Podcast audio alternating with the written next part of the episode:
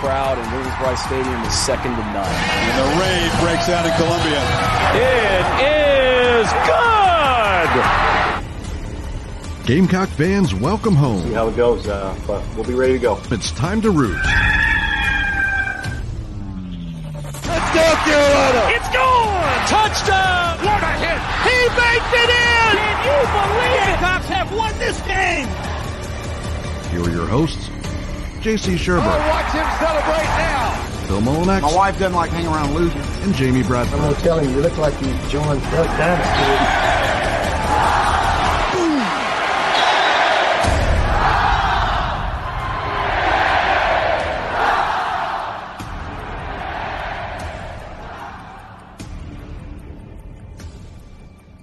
All right, greetings and good morning. Welcome aboard and welcome home inside the Gamecocks, this show live from the Signarama Studios and built by the Barndo Co., the barndominiumco.com, where you can build your dream home for as low as $160 per square foot. You heard that right. It is a dream. If you've never been to that website, please, I'm begging you, if you have any thoughts that you might one day build a house, start to gather them now because that is where you want to start. I promise you. The barndominiumco.com. They have not been named one of the nation's best builders for no reason at all. They're the best of the best of the best, and they are Gamecock owned and operated. Any sign that you need, they're also the best. That's why Signarama and Matt Vaughn partner with the University of South Carolina. They are the preferred sign partner of the Gamecocks and us here as well. Make sure you check them out at signarama.com located in West Columbia. JC is uh, getting some things together this morning from a work standpoint, and uh, we're going to try to get him to pop in, but he might have to miss today as well. It's uh, it's kind of the nature of the beast sometimes. That's part of the reason why we've got a three man crew around here. So Phil Molinax and myself can take you all the way home to one o'clock if we don't get JC. But we will be joined by a couple of mics. Haney is one. Michael Haney, former producer at 1075 The Game in Columbia, songwriter and singer now in Nashville. He is a huge Gamecock fan. He is also very well, very much still tied into the South Carolina football, baseball, basketball, and athletics side of things, even from Nashville, just like Patrick Davis. And he's going to join us at noon because today his second single was released, Easy. And uh, so we'll get his, um, we'll let Haney tell us about that, but also talk to him about Carolina football. He's a pretty good voice when it comes to the Gamecocks. And then immediately following will be Michael Flint, former wide receiver, as we continue our coverage of preseason. We are three weeks away, away from everybody hitting the road for Charlotte. And that is where the Tar Heels of North Carolina and the Gamecocks of the real Carolina will kick off at 7:30 on ABC Saturday night, September the 2nd. Phil, I cannot wait for that. We'll also uh, JC, if he misses it, that's fine. We'll get one from him next week. But a couple of bold SEC predictions we'll squeeze into the program today. And if any of you haven't seen it yet, I would highly suggest that you go check out the Untold Do- Johnny Manziel documentary. It's really good. Um, it is really detailed from him himself. He tells you the truth about skimming drug tests at Texas A&M and how much money he blew and I mean it's it's pretty wild. So on that, what documentary would you like to see of any athlete that you've ever watched at the University of South Carolina? Is there one athlete, football, baseball, basketball, whatever, that you would say I would like to see an untold documentary based on this guy or this gal that wore the garnet and black? So chew on that and spill it into the Nana Sports chat box, and we will make sure to plug your comments into our programming. With all that said, Mad Dog is fired up and ready to go because it's Friday and he's had a long week. What's up, man? Oh, doing well, doing well. You're right. Been a long week this week. Yeah. we made it. We made it. So, yeah, looking forward to talking some bold predictions here. I've been trying to pick something that's fairly decent, but uh Oh, I've got mine. I've had it for a while. have you really been kicking that one around? Uh, no, I didn't even have to kick it around. It's it. The word bold stands out to me. So I said, you know, if someone says be bold, okay, let's do it. I'll be bold. Let's- I've got one. yeah. It doesn't have to do with South Carolina though. Oh no, yeah. I, I was trying to avoid South Carolina on a boat prediction because I don't like to, you know, I don't want to, don't want to get aggregated like that, right? Yeah, no, I um, I'm not gonna, I'm not gonna stay with the Homer, Homer thing. I'll, I'll, I'll go bold. I will go bold. I will go bold. I promise you that. We'll get to it here coming up in just a little bit. No shocker here, Phil. By the way, uh, let's see. We already, I just mentioned this not even a minute ago, and one, two, three, four, five, six, seven, eight, nine, ten, eleven responses in less than a minute. Keep going, and almost all of them are Stephen Garcia. That, that's Uh, the obvious answer, isn't it? Yeah, it is. I, I, I mean, I think it. I think that it is, and I think that Stephen would probably one day be open to doing something like that when his children were old enough to to handle it. Stephen Right. is he's a really good dad, and you know he's really open about uh, who he was and what he did and didn't do, and what he should or should not have done. He- He'll be the first one to tell you. You don't have to listen to idiots like me talk about Stephen Garcia's life. He'll tell you before I do. But he, his main thing in life is being dad. Period. And uh, so he doesn't any, want anything at all to to um, you know disrupt the lives of Memphis, his son, or you know his his daughter. Now he's got a new daughter. He's got three children. So maybe one day, maybe one day we'll have to we'll we'll get Stephen on at some point in time. I'll ask him if he'd do a documentary. Be anxious to hear. Yeah, I, he'd probably be down with it, but I agree with you. It, it's going to be after Uh, the kids are old enough to to completely understand it. Yeah, yeah, he, yeah, he's it's that's amazing because we, if you don't know Stephen, and Pat DeMarco and I joked about him on Monday here, but if you don't know him, you, you, what you do know of him is what you saw and what you heard of him while he was at Carolina. Of course, since then, you know he's all over social media and things like that. Um, but if you've never actually spent time around him yet, you, it, it you would be surprised. I guess is what I'm getting at here. That he's you're like, man, this cat, he is like cool is duh, like he is a cool guy, but he's a he's a good man. You know, and I think that's one of the great compliments in life when you can call that's a good man right there. He's a good man. He's made some dumbass decisions, but he's a good man. And um so yeah. Let's see. Nick said Zeb Noland. That would be a that would be a good one. Um, let's see. It'd be good to be get a like a whole behind the scenes story of that season, and all of the quarterbacks. You know that whole situation. Just really dig into that. Yeah, yeah, it would. That would. uh You're talking about like a, a an actual story, not like a documentary. No, I mean, well, you can Like do it like documentary, something like like like a behind the music kind of thing, you know, where you get to set up, you go through the year, and then you kind of look back on it, where are they now, how everybody is, where everybody's landed since then, and what they're doing. Yeah, yeah, it would be. you you think back, man, to that season and the quarterback situation, and you wonder how on planet Earth did they win seven games? It's a wonder. I mean, really, seriously, it, it's it's it doesn't make a whole lot of sense when you really stop and think about it. We had a Del Wilkes in there. Bobby said Del Yeah, Wilkes. that. That would Mhm. probably be pretty. And, and you know what, Bobby? I it's I guess I wouldn't lean. I wouldn't necessarily. I'm not saying I wouldn't watch one on Stephen. Um, it'd be phenomenal, but I, I would almost go back to the steroid era and find y- you know yeah like a Del Will somebody who lived in the thick of that. Maybe maybe um maybe even Taneyhill uh, post post that era, the year because it would encompass the year that basically the whole football team was about to strike because of the coaching staff. You know, they're about to quit, and that's when they basically said, "Eff it," you know, here's what we're going to do. And then they won what five of their last six games. They were 0 5 to start the season, right? 1992. So, and they finished five and six. They went five and one down the stretch. Yeah, that would be that'd be something. Will McLean said Wesley Saunders and the whole Whitney Hotel thing. Uh, J Shock goes with Eric Norwood.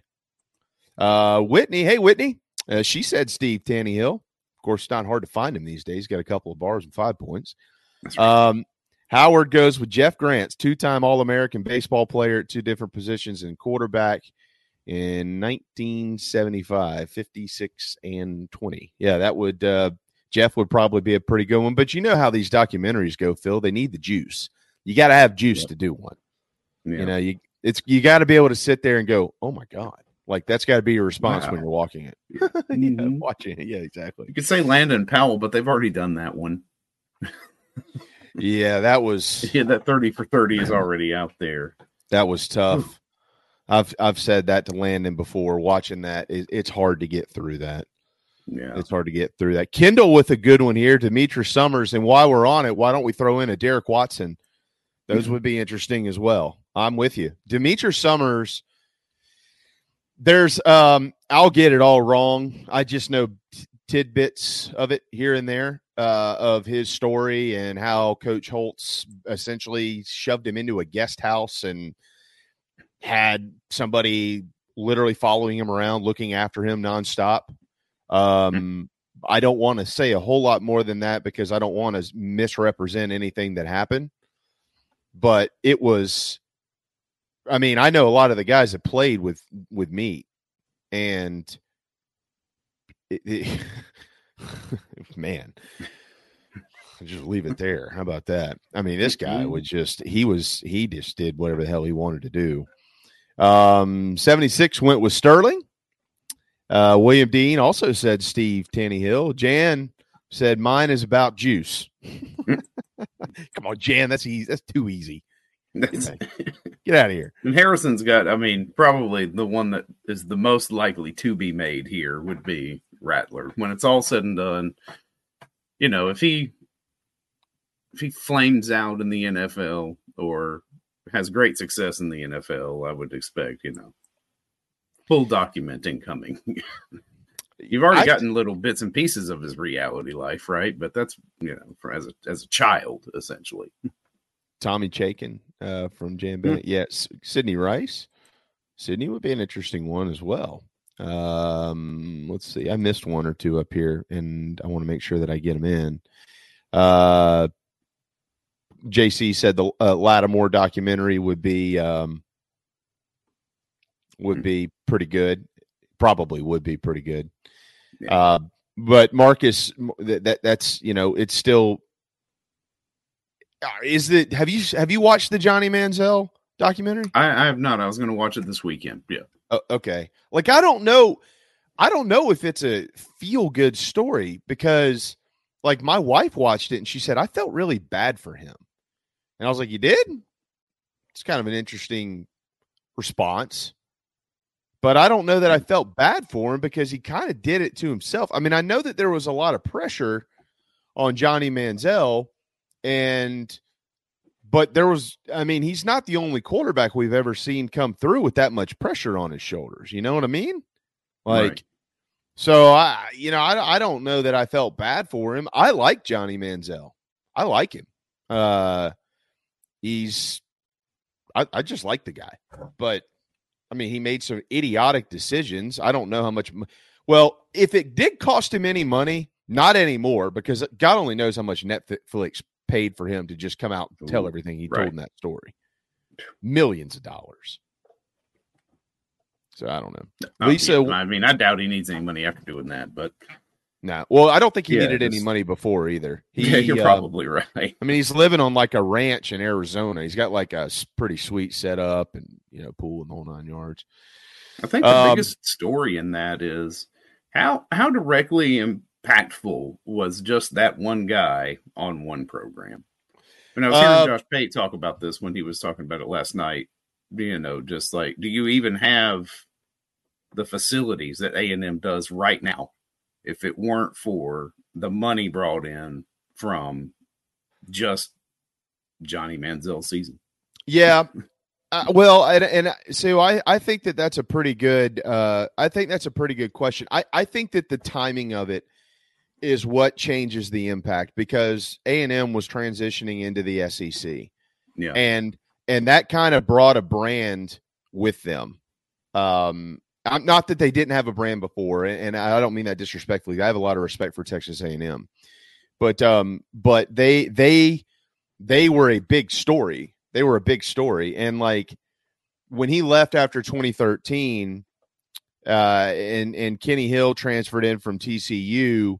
You know, the story was that this kid was going to have to fill the shoes of Johnny Manziel. Of course, he did at least in game one versus South Carolina at Williams Brice Stadium, embarrassing everybody in the in in the Palmetto State on national TV the night they opened the SEC network. um, but like that trend, I think I think Phil personally, but it, it was because they were transitioning into the SEC. Uh, and they were uh, basically about to, you know, renovate everything down there, you know, blowing up the stadium and rebuilding it in the whole nine yards. And it just brought this swagger with the Aggies into the top league in the in the country. And so, yeah, I do think that even if even if that wasn't coming, you know, the the, the switch from the Big Twelve to the Southeastern Conference, I think that he would have had a major impact on the program. I, I'm not. I don't know though that without all those other components, that he wouldn't have, or that it would have been as big or as large as it ended up being. yeah, yeah, just the, the perfect storm. Yeah, yeah, pretty much. Um, somebody said uh, Connor Shaw. Lisa, Lisa said Connor Shaw. Marcus uh, said Shane Beamer. That that'll be a long time down the road. Y'all, we, we got to go further back though. Yeah, to go. Yeah, we got to go back in the think tank here for some of this, and a lot of this is football. What about from the basketball side? Yeah, I don't know. One on McGuire would be interesting, just you know. But player wise, I mean, you think about the guys that came from the New York pipeline in the seventies. Yeah. Right. Is there some? Is there one there that would really, um, that would really stand out? I mean, obviously, yeah, uh, clearly, yeah, Alex English. Alex English is an easy answer there. No disrespect, Bobby. I don't mean that. Uh, Jan said Jimmy Foster. Uh, JC said I'd also add the rise of Michael Roth in the dynasty. Well, that's true, but you know, Yeah. look. So here's the thing with the with the Roth story. It's it's a pretty simple story, honestly. Um, he was brought into South Carolina to. We don't really know what you're going to do. I know the story very well. Uh, you know, but you- you're probably gonna you can play some first. You can hit a little bit. Uh, you can't really pitch at this level, but maybe you can. I don't know. We'll just kind of see where you fit. But you can, you're a good team guy. You're a good player. You play here. Okay. You know, he didn't really pitch much. He was a situational lefty. And then my room, one of my roommates at the time, Jay Brown, was set, scheduled to get the start against Clemson in the College World Series. And after Coach Tanner and Coach Calvi sat there and stared at it for hours on hours, they basically walked in the door. Roth and Jay were staying together in Omaha, and they walked in the door and said, uh, "Hey, they were playing." Well, Jay was trying to sleep. Roth was up wired playing video games, and then and Coach Tanner looked at Roth and said, "Roth," and he didn't even turn around and look at him. He just said, "Yes, sir." He kept twiddling around on his video game, Xbox or whatever it was. And he said, "You're you're going to get the ball tomorrow." And he said, "That sounds good, Coach." Literally, that's it. that's that's what happened. You know, and he got the ball and he went out and, and the expectation was he probably they're going to try to get him through the lineup once and then go to Jay Brown. Then Jay will tell you the third came along. I guess I'm not going to the pin yet. Fourth came along, fifth came along, sixth inning, seventh inning. Jesus, is this guy ever going to stop getting outs? And a star was born. Um, so there you go. Stay now. Now we're talking, Stacy. He goes with Renaldo Balkman, and I'm a The Renaldo plastic man. Yeah, he was. Boy, he was fun to watch, wasn't he? He was Mhm. something. Shouldn't have For been a first rounder, but he was fun to watch. Uh, Driftwood uh, said, Ron Bass is my friend's dad. You know that's who Sunshine is based off of Remember the Titans. I do. I know Ronnie Mhm. Bass well. His daughter, Alex, is a good friend of mine. She married a guy that I grew up with. Uh, so we get to see the Basses from time to time and uh, an outstanding guy. And uh, nobody calls him Sunshine to his face, at least not in our circle. you know. Go try it one time, JB. Yeah, nah, Yeah, it's all good. no, well, no, good. first the first time she said her dad. This has been years ago. I don't even know how long. Maybe ten to I don't know something like that. Years ago. Um, uh, the first time that um, she said her dad was coming. I think we were cooking out over at the Cisco's house, and she, her, his daughter is best friends with my one of my best friends, Mike Cisco, his his wife.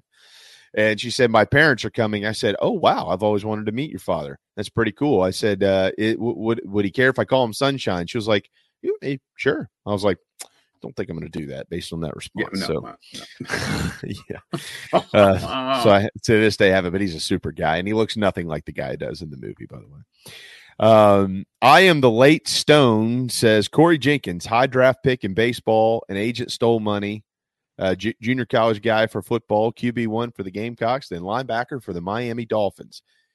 You know what? That's a, that would probably be a pretty neat story. But a lot of these stories, again, they get like there's got to be something like, you know, like something, you know. I mean, Manziel had it all, you know, drugs and money and cheating. And I mean, the guy admitted, like, can the NCAA even come back and do anything about that? Like, it would be a sham if they did. Oh But it- wow! But in the documentary, he literally wide openly admitted to breaking the rules the whole final year there. They were just signing autographs and selling them. yeah, I mean, it's I a, it's a, it's not against the law, just against the rules. Yeah. And that's Mm. what the guy, it's what his partner in the in the documentary said, Phil. He was like, we we weren't breaking any laws. We were just weren't following the rules. And we thought that they needed to not be the rules. Well, you know, it's not the way it works. But um, I mean, the guy was he had the fourth string quarterback on the team peeing in a cup for him. I mean, it was uh it was pretty pretty wild stuff. So really good Never- responses here. Yeah, yeah. Never watched a minute of uh, game film Never watched well, not in the NFL. in the NFL. Yeah, never watched a minute of game film in the NFL. yeah. Rob Rob by the way says Jimmy Foster would be a good one. Um yeah, in the uh he he literally said I guess the agent got a phone call about he's not watching film. You know, we this is our first round quarterback. He's not watching film and the his agent who's a pretty funny guy said, "Well, what do you mean he's not watching? He's got to be watching some film." And then literally the next cut Manziel goes zero. My time log had 0.0. I hated football. I did not want to watch film. Jeez. Hmm. Yeah, pretty crazy stuff. All right, it is 11:24 a.m. It is August the 11th. We are 3 weeks from a lot of us making a trip to Charlotte for the Dukes Mayo kickoff between the Gamecocks and North Carolina in Bank of America Stadium. Plenty on that today with both Michaels, Haney, and Flint in the noon hour. Coming up next, we will continue uh, to uh, put some of your responses into our program. Who would you like to see a documentary about that ever wear or a Gamecock uniform at South Carolina, any sport? Also, some bold predictions for the 2023 Southeastern Conference football season. We are teed up by the coolest club in the Carolinas. If you play golf, the weather will hopefully soon be changing because it's been a pressure cooker out there for a while. If you want to get into some golf in the mountains, in the Midlands, in the low country, wherever it may be, 45 courses cover the Carolinas. If you're a member of travelingcountryclub.com, it is so awesome. I'll be headed to the mountains in a few weeks, as a matter of fact, during one of South Carolina's away weekends. And I've got two rounds scheduled thanks to those guys. And I think I have to pay a total of $50 to do it. I'm just ecstatic about this. Cannot wait. Travelingcountryclub.com. Hang tight. Inside the Gamecocks, the show, part of the Chief Sports Network. We'll be right back. Hey everybody, this is Mo Copper from Carolina Football. The show is painted garden and black every day by a couple of painters. Go to letmepaintsomething.com to check them out. Go Cox. 10% off for military repeat customers or mention the show. Interior, exterior painting, fencing, cabinet staining, concrete painting, popcorn ceiling removal, and more. 803 522 6832. LetMePaintSomething.com.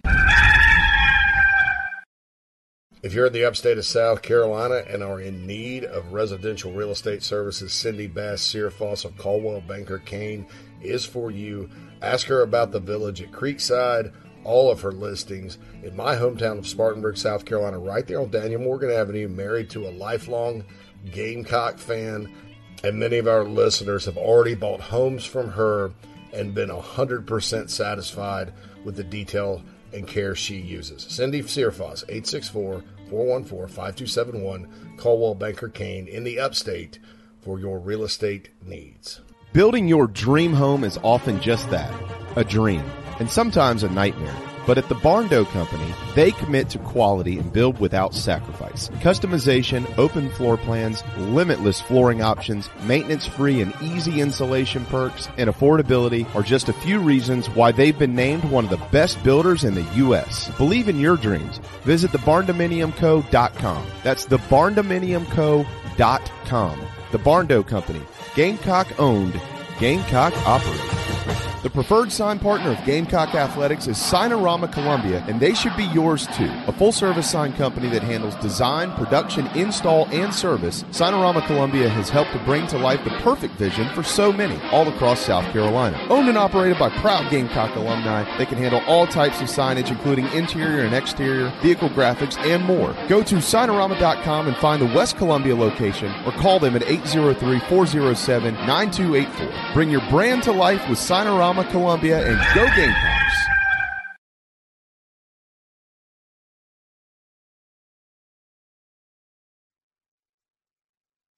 Welcome back, everybody, inside the Gamecocks the show. First hour of the show presented to you by Cindy Searfoss and the Coldwell Banker Kane Realty team here in the upstate. Don't forget, give Cindy a call, 864 414 5271. She'll be happy to take all the calls regarding your upstate residential real estate needs. And Kevin, Kevin, by the way, is caught off guard there. The, uh, it's all good. Yeah. Kevin said you, you got to take the Heisman if anything, right? Uh, nothing against the kid, but it's an awful representation of what we want to give an award to for being the best football player.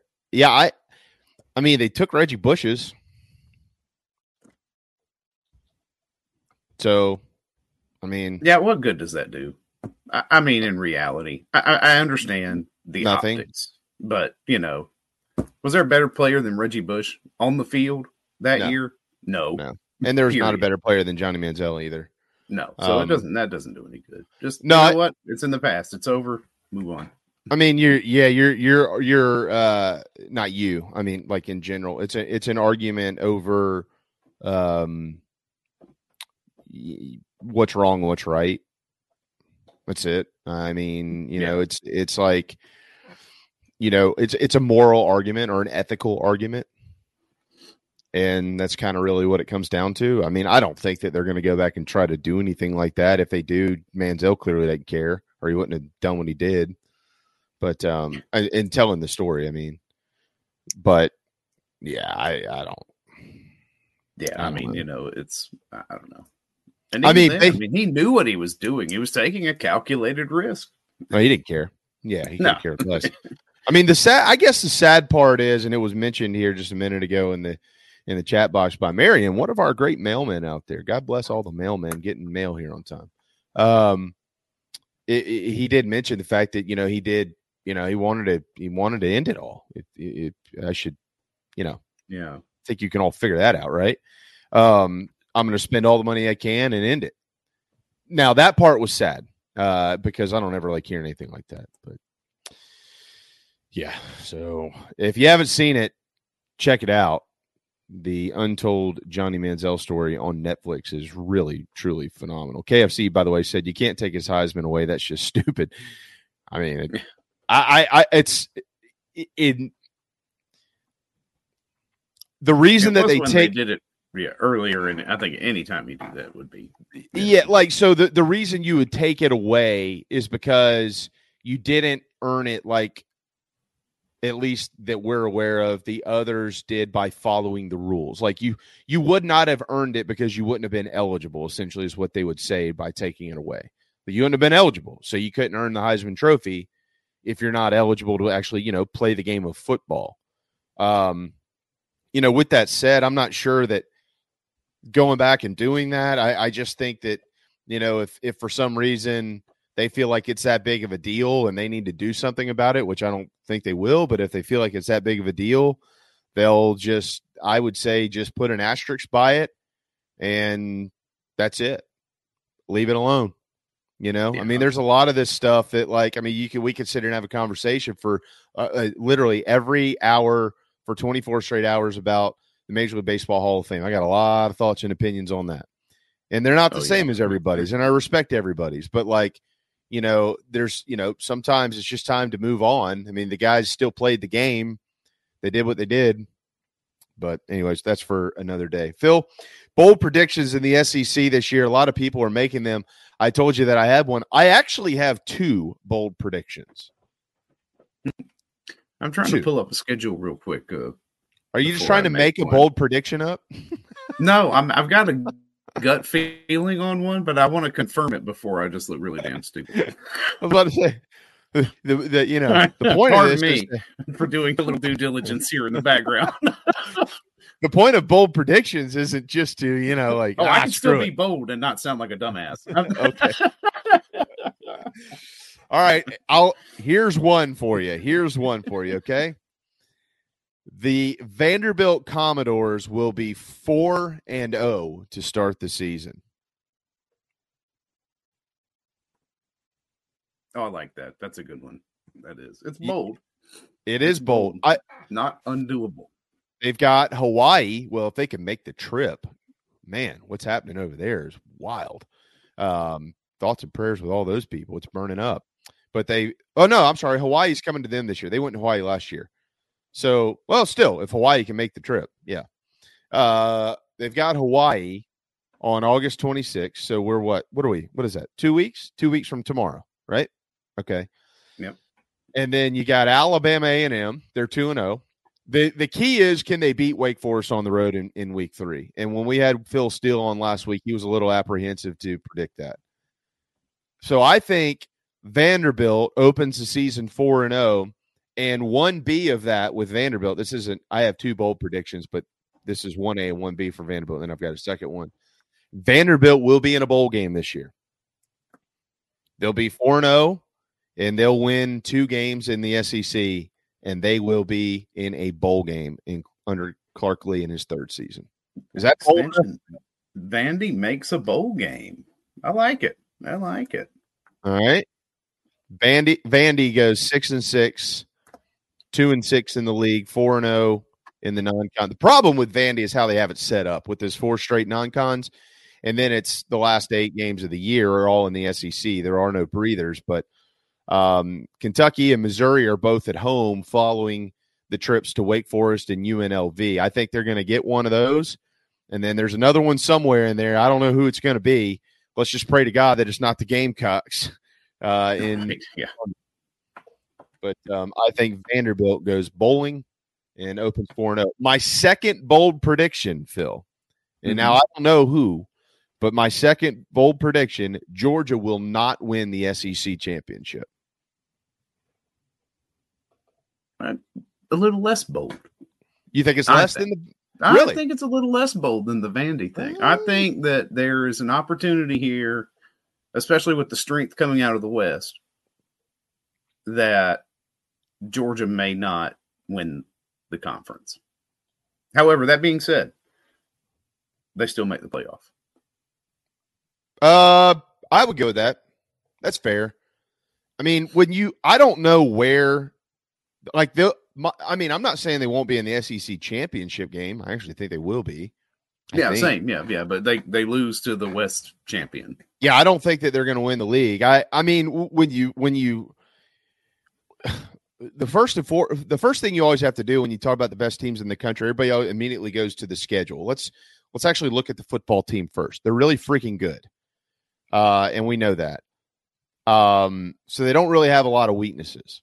But when you glance at the schedule after that, where are their hiccup games or do they have any hiccup games? I mean, it's it's becoming maybe it's because of some of the recruiting momentum which will have absolutely nothing to do with how they play on the field this year.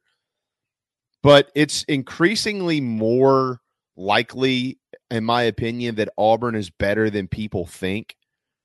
And this game always is very tense and when you pl- Auburn I mean, all of us have been watching football for a while, right? When you when you don't think that Auburn's going to be very good, they surprise you somewhere. And I'm not saying that they're going to be like really good, but all these four and eight, five and seven predictions that keep floating around in Hugh Freeze's first year, I don't know that I'm buying that. I hope it does happen, but I don't think that I'm buying it, Phil. So the trip to Auburn on September 30th. Um, I am not uh I'm not a big believer in Florida, but they play the game in Jacksonville, and who knows what the Gators are going to look like by the end of October. I mean, the question is, does Florida get better or not? I think they're going to have a rough start to the season. Do they get better or not? I don't see them winning the game at Utah. I don't think they're going to beat Tennessee, but can they get things turned around and figured out? And Billy Napier, like if he doesn't make a bowl game this year, I'm pretty sure it's pretty it's very iffy whether he returns, which is a ridiculous co- conversation to have. Not a huge Billy Napier fan, but coaches only getting 2 years anymore just is a is a, is tragic almost in my opinion. But if they can get it figured out or let's say that they have a very mediocre year somewhere around 6 and 6 or 7 and 5 and they get to a bowl game but one of those wins is over I don't know Georgia that's going to keep Billy Napier in some decent graces in the swamp. So you've got those. Uh, the one that everybody, of course, has circled is the trip to Tennessee. But yeah, I haven't mentioned one, and that's South Carolina. And look, I, I don't know if you said today predict the Gamecocks record. Okay, I'm not predicting that they're going to walk into Athens and win that ball game. I'm not, but I can't be inconsistent with what we've talked about the last four months around here either when you have a quarterback that's really good, you can beat anybody. You got a shot. Yeah, you got a you shot. Got a shot. And so mm-hmm. I'm not going to sit here and say that Georgia, and they might, they might go in there and they might, uh, they, uh, it, it, they, I see you, Joel. I'm not saying that it's bad. I, hey, look, man, I, I, I'm with you. Um, I, I'm not saying that Georgia won't whip the Gamecocks into next week. Could be 50 to nothing. I, I don't know what's going to happen. But when you return the guys that are returning, and you got a guy named Spencer Rattler who we've seen what he can do, and I personally think he's one of the better quarterbacks in the country, you got a shot. And if things bounce your way, strange things can happen. Georgia almost got beat by Missouri last year, guys. They almost got beat by Missouri. Now, that game was in Missouri, and I know it. I get it. But, you know, it can happen. So I, I think realistically, as it stands right now, there are four legitimate chances for Georgia to fall in the regular season, maybe five, maybe depending on what happens with Ole Miss, maybe. Um, and I think they will lose a game in there somewhere, and I think they'll get beat in the SEC championship game. And Phil, they'll still get in with two losses.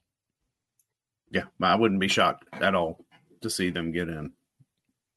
Yeah, I mean, you know, name recognition alone, man. That's oh, and think about all the wailing about the strength of schedule there will be. Yeah. if they do manage to pull that off. Well, if a loss Georgia gets in to the playoff. Right. I mean, you'd have to have some things play out. Obviously, like USC can't go undefeated.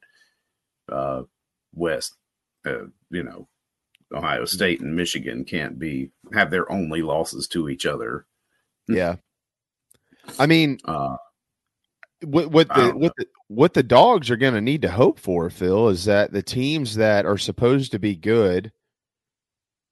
Well, uh, let me let me rephrase that. What they're going to hope for is that the teams are who are supposed to be the blue collar programs that they need to be good. I'm talking about South Carolina, uh, probably Auburn, Kentucky, Florida, Missouri. I mean, I mean, you hear it every week. Missouri, Missouri, Missouri. Missouri's defense, Missouri's defense. Like there's, and that's the thing. I call them blue collar games, right? Georgia is a white collar. They, they they they pride themselves on being a blue collar, but they're white collar. I mean, come on, let's be honest here. They're you know they're they're they're sitting in first class, just like Alabama is, just like Ohio State is, and the rest of those programs right now are are blue collar. So when you look at Georgia, you've got roll the dice type blue collar games with the Gamecocks, with Auburn, with Kentucky, you know, with Florida, with Missouri, with Ole Miss and more than likely probably with Tennessee as well. I, I do think Tennessee will have a nice year. I don't think they're like a six win team or anything like that. I'm saying there's a lot of teams in there that it's kind of like we got to wait and see how good they're going to be to figure out exactly what Georgia's going to have to go through in order to get where they want to be, which of course is playing for a national championship again. Yeah. Oh yeah. Yeah.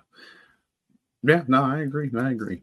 And it's funny you say Auburn because that's what I was kind of putting my bold prediction in with Auburn, and that you know you see all this, like you said, four and eight, and you know just terrible year this year. But I think they finished no less than third in the West. Really? Yeah. Whoa! Up early yeah. drinking this morning. I tell you uh, what, man, I can no no less than so top no three in the West. Third, top three in the West. Okay, so then they finished third because they're not finishing above LSU or Alabama. I almost I almost said second. Oh, I almost said second. That would have been drunk, not bold. That I was about to say this is that, bold that predictions, not drunk ones. like, yeah, that, that would have been drunk, not bold. no, I think third is doable though. Looking at it, uh, you a couple of pieces fall right. I, I, think you only have if you win one or two swing games. I mean, uh, I could easily see them finishing third above okay. Yeah, yeah all right above, so yeah above a&m above Ole miss. But well so here's my question though. If you were going to put them at second who are you going to drop to third between bama and lsu i mean That's they can't all finish second you know? Now as crazy as it sounds. No don't do watch it. Auburn pull an Iron Bowl upset and move oh, into the second spot. Sweet Jesus. They're playing on the plains. Crazy things happen on the plains, man. In that oh, game too. God. Well, that's true.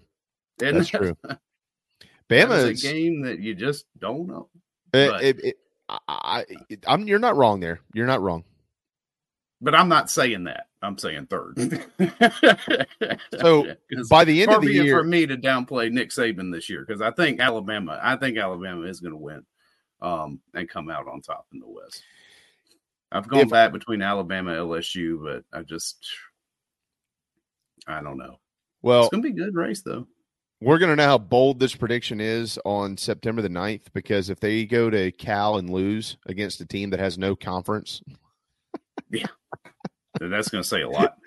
then this is going to turn into Phil's Phil's drunk prediction for uh, prediction for back in August. I may drink more and make a bet. I mean, just just go all in. That yeah, they got a, doesn't affect their SEC record, JB. I mean, if they win that game, they're going to be three and zero oh to open, and then and then and then for Auburn, you obviously, I mean, the, the fourth game is on the road in College Station.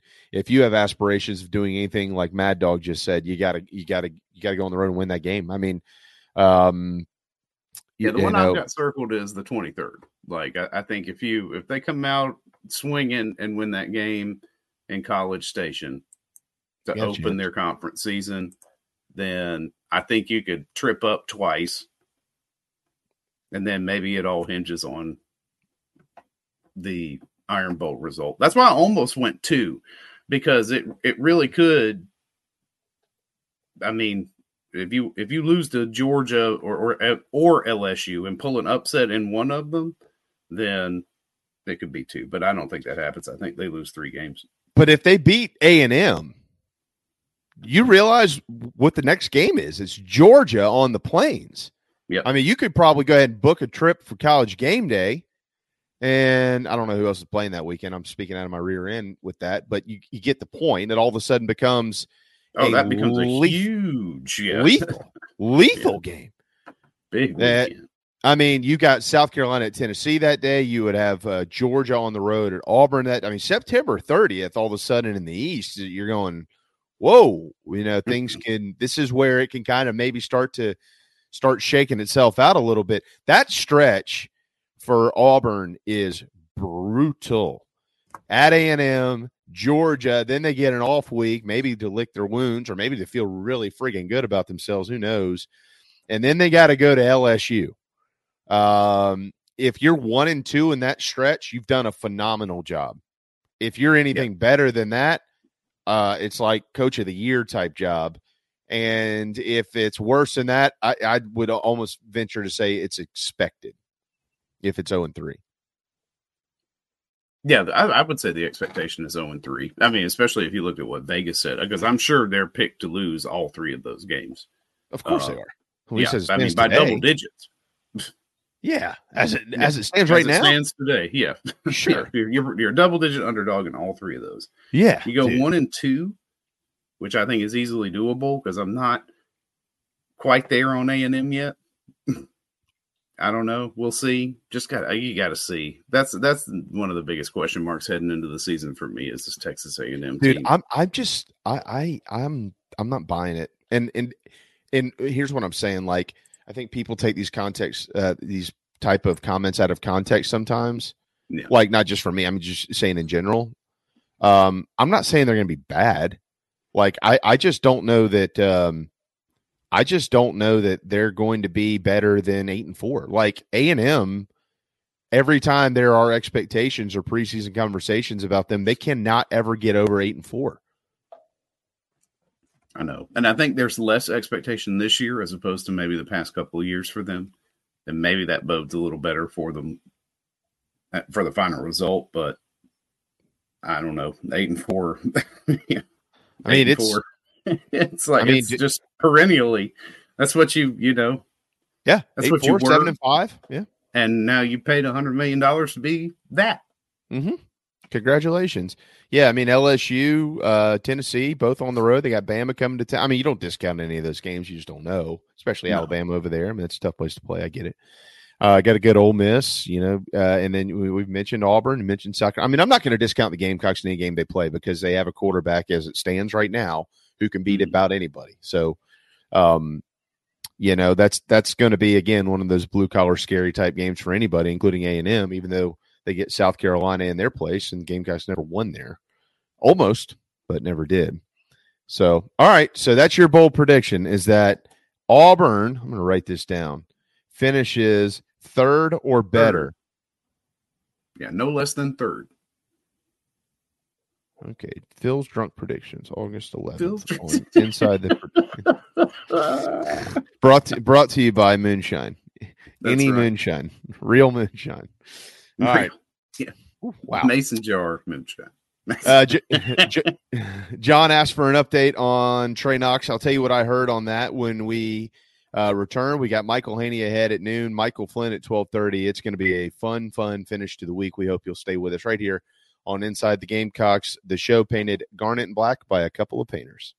Golfers and wannabe golfers, former Gamecock golfer Meredith Taylor is now a full time golf instructor in the Midlands of South Carolina. In person golf lessons are held at the Country Club of Lexington. Half hour, hour, on course 9 or 18 holes. And if you're outside of South Carolina, Meredith conducts virtual lessons. Just send in your golf swing for analysis. Gift cards are available for in person one hour lessons. Connect on Twitter at Mayor Taylor and find her online at McKellarEnterprises.org. Her email is on the website. Schedule your next lesson today with Meredith Taylor, former Gamecock golfer. Electric Bikes of Charleston offers the most fun you'll ever have on two wheels.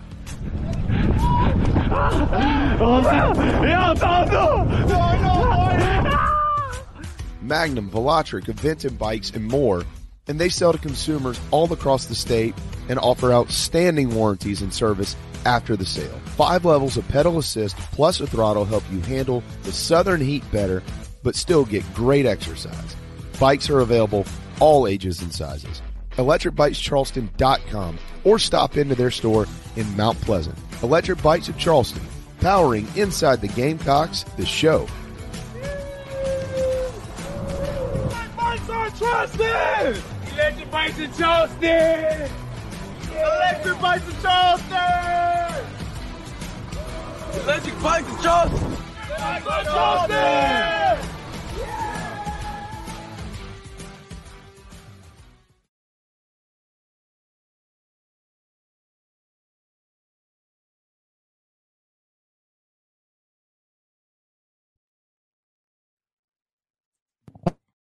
Difficulties there, Phil? yeah, trying to do too many things at the same time. I see The, that. uh, I apparently had the wrong email for Haney, is what it was. Oh, so gotcha. I had, to, I had to fix that. It- it is all good. It is eleven uh, fifty one. Final segment here in hour number one. Uh, some news kind of drifted out last night onto the message boards about Trey Knox. Um, what I've been told, it's a very minor sprain. Uh, I guess potentially uh, the MCL, but I haven't been able to confirm that. And Coach Beamer will meet with the media today and um, tomorrow, or we might hear something today. We certainly will hear something tomorrow. He's going to meet with the media following their first scrimmage of the preseason, which will begin at I think at three fifteen um, in Columbia. But um, I have not had one whisper that this is something that is major, and trust the people that I that has uh, come from. I did ask if it is something that could potentially keep him out for the first game, and was just told not sure. So um, we'll just have to see from there. But um, yeah, you know, these things, of course, sometimes happen, and it sucks. But um, I, my understanding is that it's not anything that's going to be long term for Trey Knox. So if uh, I don't know if that helps, hurts, or whatever, any of your fears, but that's what I've been told. Yeah, I hate to hear that. It's, uh, I mean, goal number one in preseason camp is get out of it injury free. Uh, so let's just hope it's minor. Yeah, yeah, it should be. It shouldn't be that big of a deal. Um, but um, you just never know. And you know, God willing, he's the only or the last one we're going to hear from. There's been a there's been a, a pretty good chunk of guys who have come in a little bit banged up, and guys who've had some bumps and bruises already.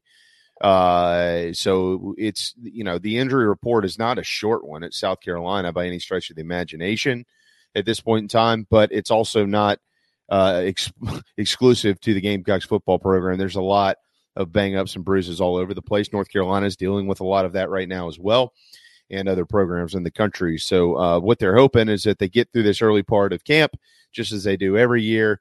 And then, you know, once they kind of shift it into game week here coming up in less than two weeks, uh, they'll start to kind of dial it back a little bit and get guys really ready to roll for the season opener. So, um, that is kind of kind of where things stand. Wales says uh, would be the most South Carolina thing ever for Trey to be sidelined with an injury, and UNC getting Tez eligible for Week One. Yeah, kind of seems that way, way from time to Right. time.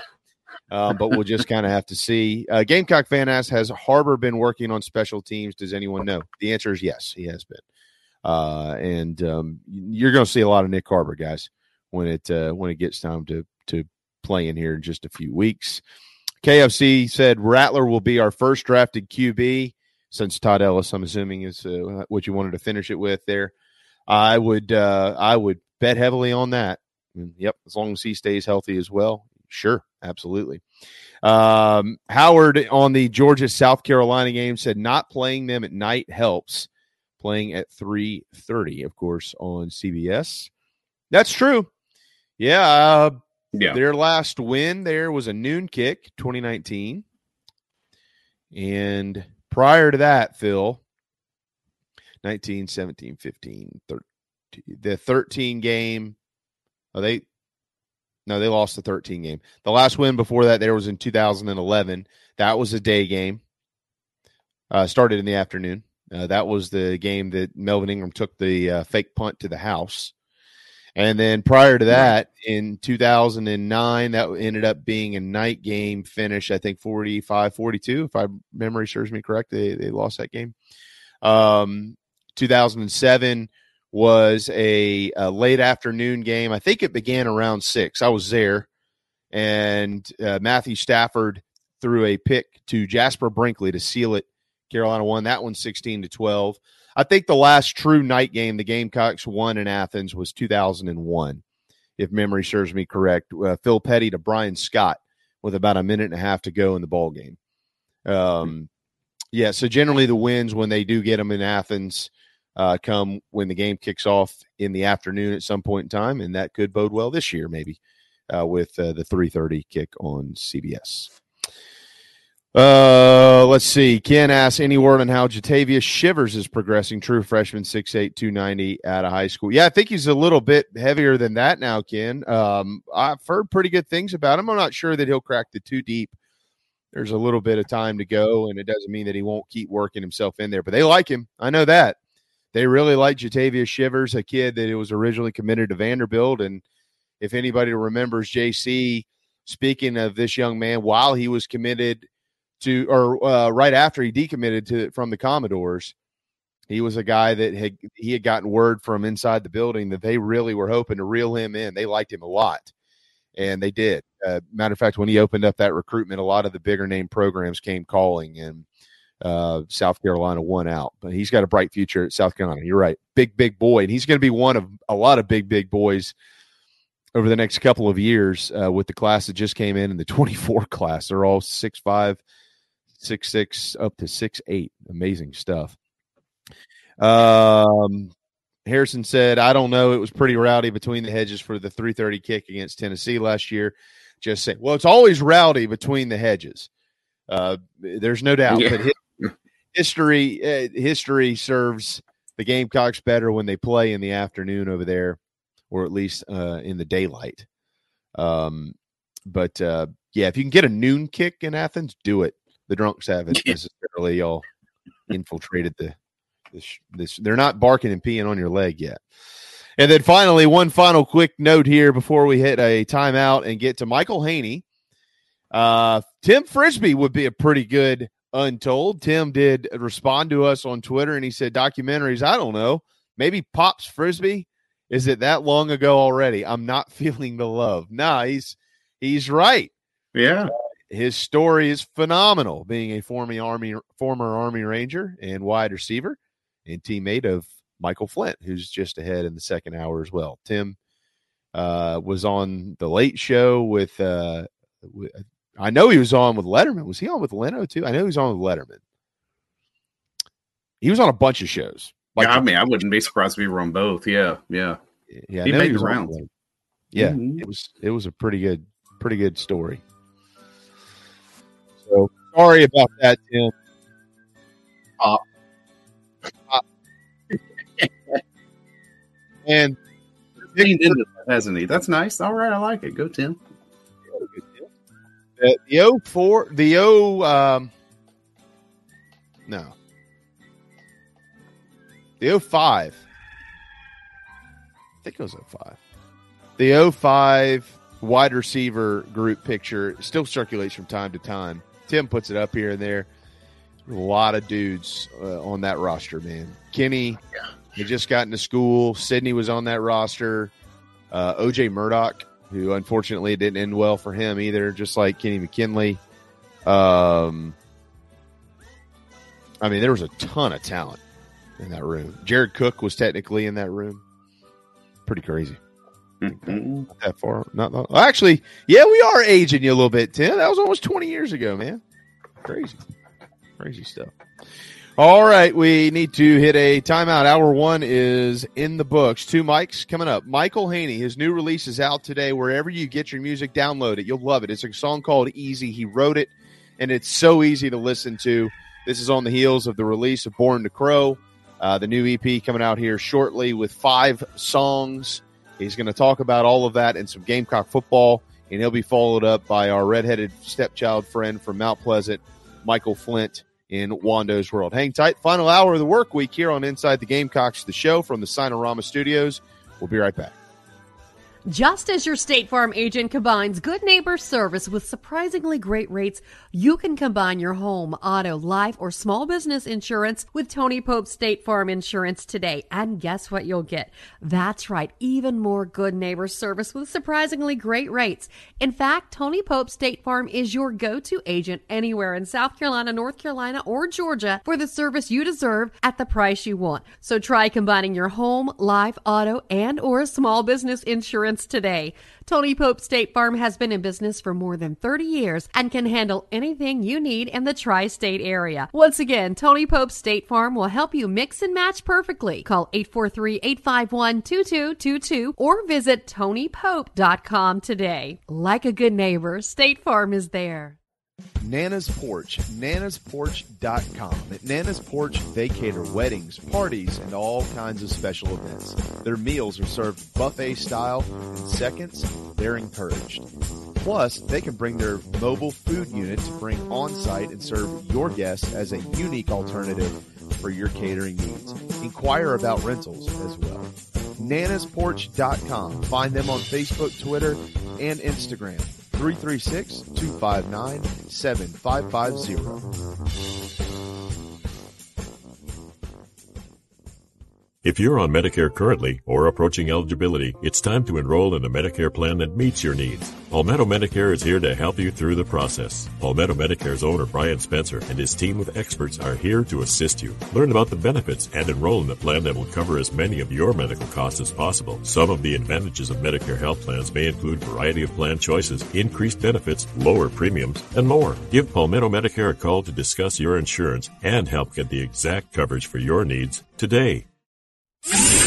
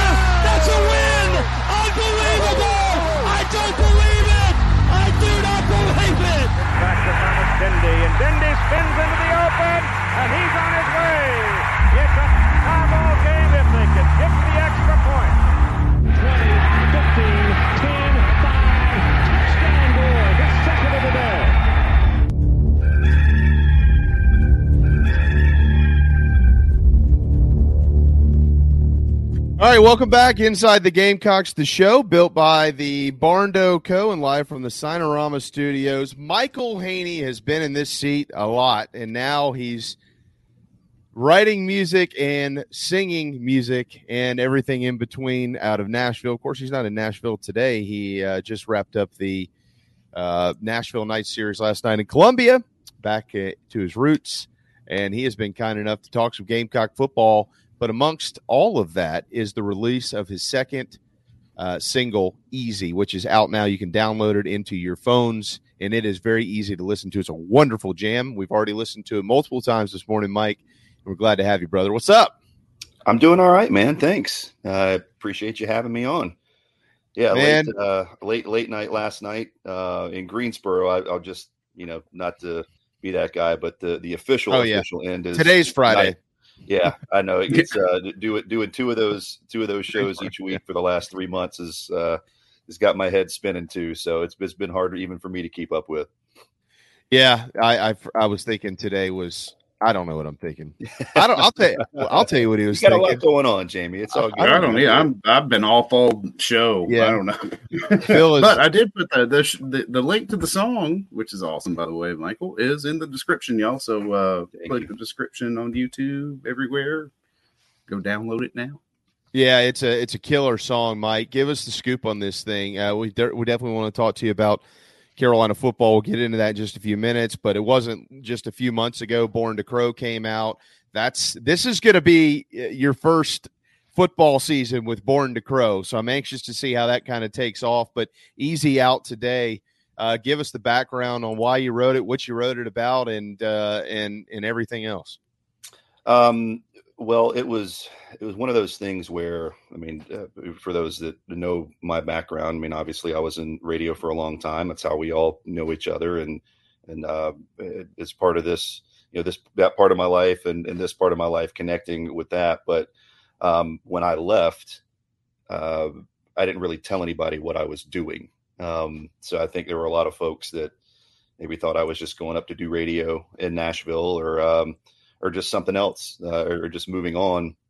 Um, and so I had a lot of questions from family and friends and like, yeah, so you're just moving to Nashville, huh? And, but I knew in my head what I was going to do. It was just hard to explain and, and, um, in a way to say, yeah, I'm going to try to go do music. I'm leaving radio and moving to Nashville to do music. Um, so, uh, you know, it's almost like, uh, I guess to give a sports analogy, you know, like on a wet field, um, when a receiver's against a defensive back and the receiver knows where he's going, but the defensive back doesn't know. Like I knew I was that receiver on a wet field. I knew where my route was going. I knew what I wanted to do. So I didn't really think about it. And, um, so sort of the, the questions and, and maybe some of the tears, uh, that, that family members had while it, it meant something at the time didn't quite hit me until probably a year or so after I moved. And then I came back and realized that, um, everybody was kind of used to me being gone and then the tables turned on me. And i was like well wait so nobody's nobody's sad that i'm around? That little narcissist part of my brain kicked in. And i was like man nobody's uh not as sad that i'm not here anymore.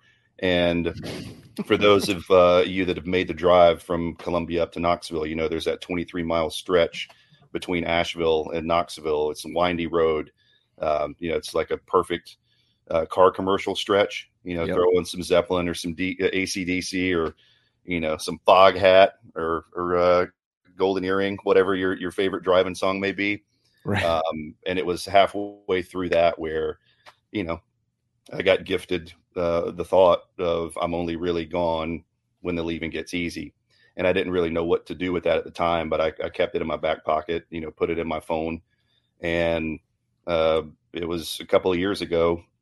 I was uh, sitting down in a co-write with my good friend Chris Canterbury. Uh, he's an incredible songwriter, by the way, and, and uh, definitely go go check out Chris Canterbury. Uh, he put out a fantastic album last year, um, but I was uh, throwing out ideas with him, and I I sang to him the first few lines uh, of what I had, uh, which was just the first verse and, and part of the chorus, and uh, when we got to the line in the song that says "This heart ain't made for the status quo," his eyes lit up, and I knew, you know, that was only a good thing um, because uh, I respect the hell out of Chris, and so to to know that something that I said, you know, rang true and, and hit him, he's like, "Yeah, that's the song that we're writing today," and and that's that's what we got through a couple of years ago, and I've you know been playing it around, um, and uh, really the first time that I, I played the the song for uh, somebody like outside of of uh, you know close friends and family. Um, my other part of life that I do is I, I do voiceover work. So I'll, I'll tell you this story. Um, I, was doing a Zoom call uh, voiceover training with the Atlanta Voice Studio. Who, who those folks are fantastic as well. And, and my uh, teacher uh, had never heard me sing, and he said, "Hey, like." We've been doing these lessons online for, for months now, and I know that you write songs. I've never heard you sing. Like, play something for me. And I think it was maybe a month after I'd written Easy, and I played the song, you know, and he had himself on, on mute. That's kind of you know the the way that we had worked. While I we would, would try out voice stuff, he would go on mute and and uh, and critique me. Um, but I could see him like moving around and see his hands, you know, kind of moving a little bit, in the in the periphery, but I finished the song, and then when I was done, realized that he was bawling, and I, I, I thought something had happened. I was like, "What? Are you okay?" And he had recently lost his mother, and he just Oh. said, "I was not expecting that," and this. He's like, "Wow, that uh, that's really really uh, amazing, and and thank you for that." He said that took me to a place I didn't know uh, that I needed to go to, and those kind of stories started to happen the more I played it out the last uh, the last couple of years, um, where I would get different uh, folks that would come up after a, show and tell me what it meant to them. So uh, it's truly the first uh, song that I've written where every everyone has a different take and has a different feeling and a, and a, and a different emotional connection and that's actually uh, something that's been really cool for me to experience uh, on my end of it and i'm just really proud of it and, and glad that it's out in the world for everybody to enjoy this is because I, I, this is how you know I'm a good friend because I didn't, I didn't tell anybody. Isn't this the one that you sent me a long time ago and you said down low? Even Patrick hadn't heard it. yeah Yep. I knew it was because I haven't gone Yeah. back. It's been a while uh, since I I listened to it a lot when you sent it to me. That first like kind of rough cut. I remember I was like, "This is is pretty good." Never said anything, so you know I knew this day would come. You know, it's like it's like a commitment video, Mike. You don't want to steal someone's thunder, right yeah Um, So we didn't we didn't chop it up, play it on the show or anything like that. i appreciate Um, that But so you're going to play it tonight. Everybody in Columbia, if you want to head to Steel Hands Brewing tonight, you can go see uh, Michael in the in his their final uh, Nashville Nights. Uh, uh, this the final night of Nashville Nights, part of this summer series that is awesome. At Steel Hands in, in the Midlands. Um, but you've got you are what now two? Are you two weeks away from the release of the EP? Yeah, yeah. So this was uh, just the taster, and then the 25th, uh, I'll put out the other four songs uh, on the EP, and uh, through uh, got uh, four originals, and then you know, there's a, a Tom Petty standard that I, you know, have loved for for years, uh, among many many others, but uh, did a little bit different spin on it, and uh, I'm pretty proud of how that turned out. But yeah, it'll be a five song EP, um, taken from uh, the the line, uh, the chorus in "Easy." The the name of the EP is "When the Leaving Gets Easy." So just kind of leaned into that, and and yeah, it'll be out the 25th. Is is Born to Crow on that or no? It is not. It is not. That's just it's a standalone standalone single standalone project. so maybe Uh, one day, maybe one day we'll get a, a Gamecock compilation album and and, and Yeah. get everybody on there. Just get you and PD, you and Patrick, y'all just collaborate together and do and, Yeah. and do that. Yeah. So this is my, and I'm pretty sure everybody's already done it, but but I'm we're gonna we're gonna say it again, and you because uh, Born to Crow, although it, wa- it wasn't played there, but they it is part of uh, multiple bumpers that we have on our program. Uh, it's football season, guys. Make sure that Born to Crow is in your playlist for game day. And for those that ask, who the hell is this? You're looking at him. It's Michael Haney. Uh, so make sure that you spread the news. You can share the if you have Apple Music like I have, you can share the song to all your friends.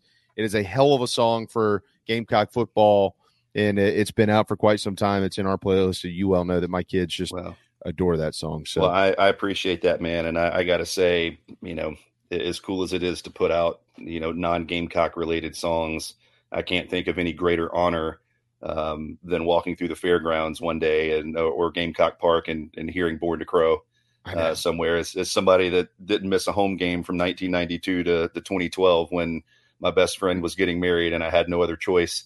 Uh, but uh, but to miss a Gamecock home football game, yeah, that would that would mean the world to be able to hear that. It'd be pretty cool. Well, it's going to happen. It's going to happen in Charlotte. I know at least at one tailgate. That will be the Carolina Rise tailgate outside of uh, Bank of America Stadium. We'll uh, we'll have that playing probably on loop. We don't even play that um, big old cock song anymore. It's so old. Like so so many so many things going through my head right now. It's a family show though. yeah. hey, hey, Patrick, up yours, man.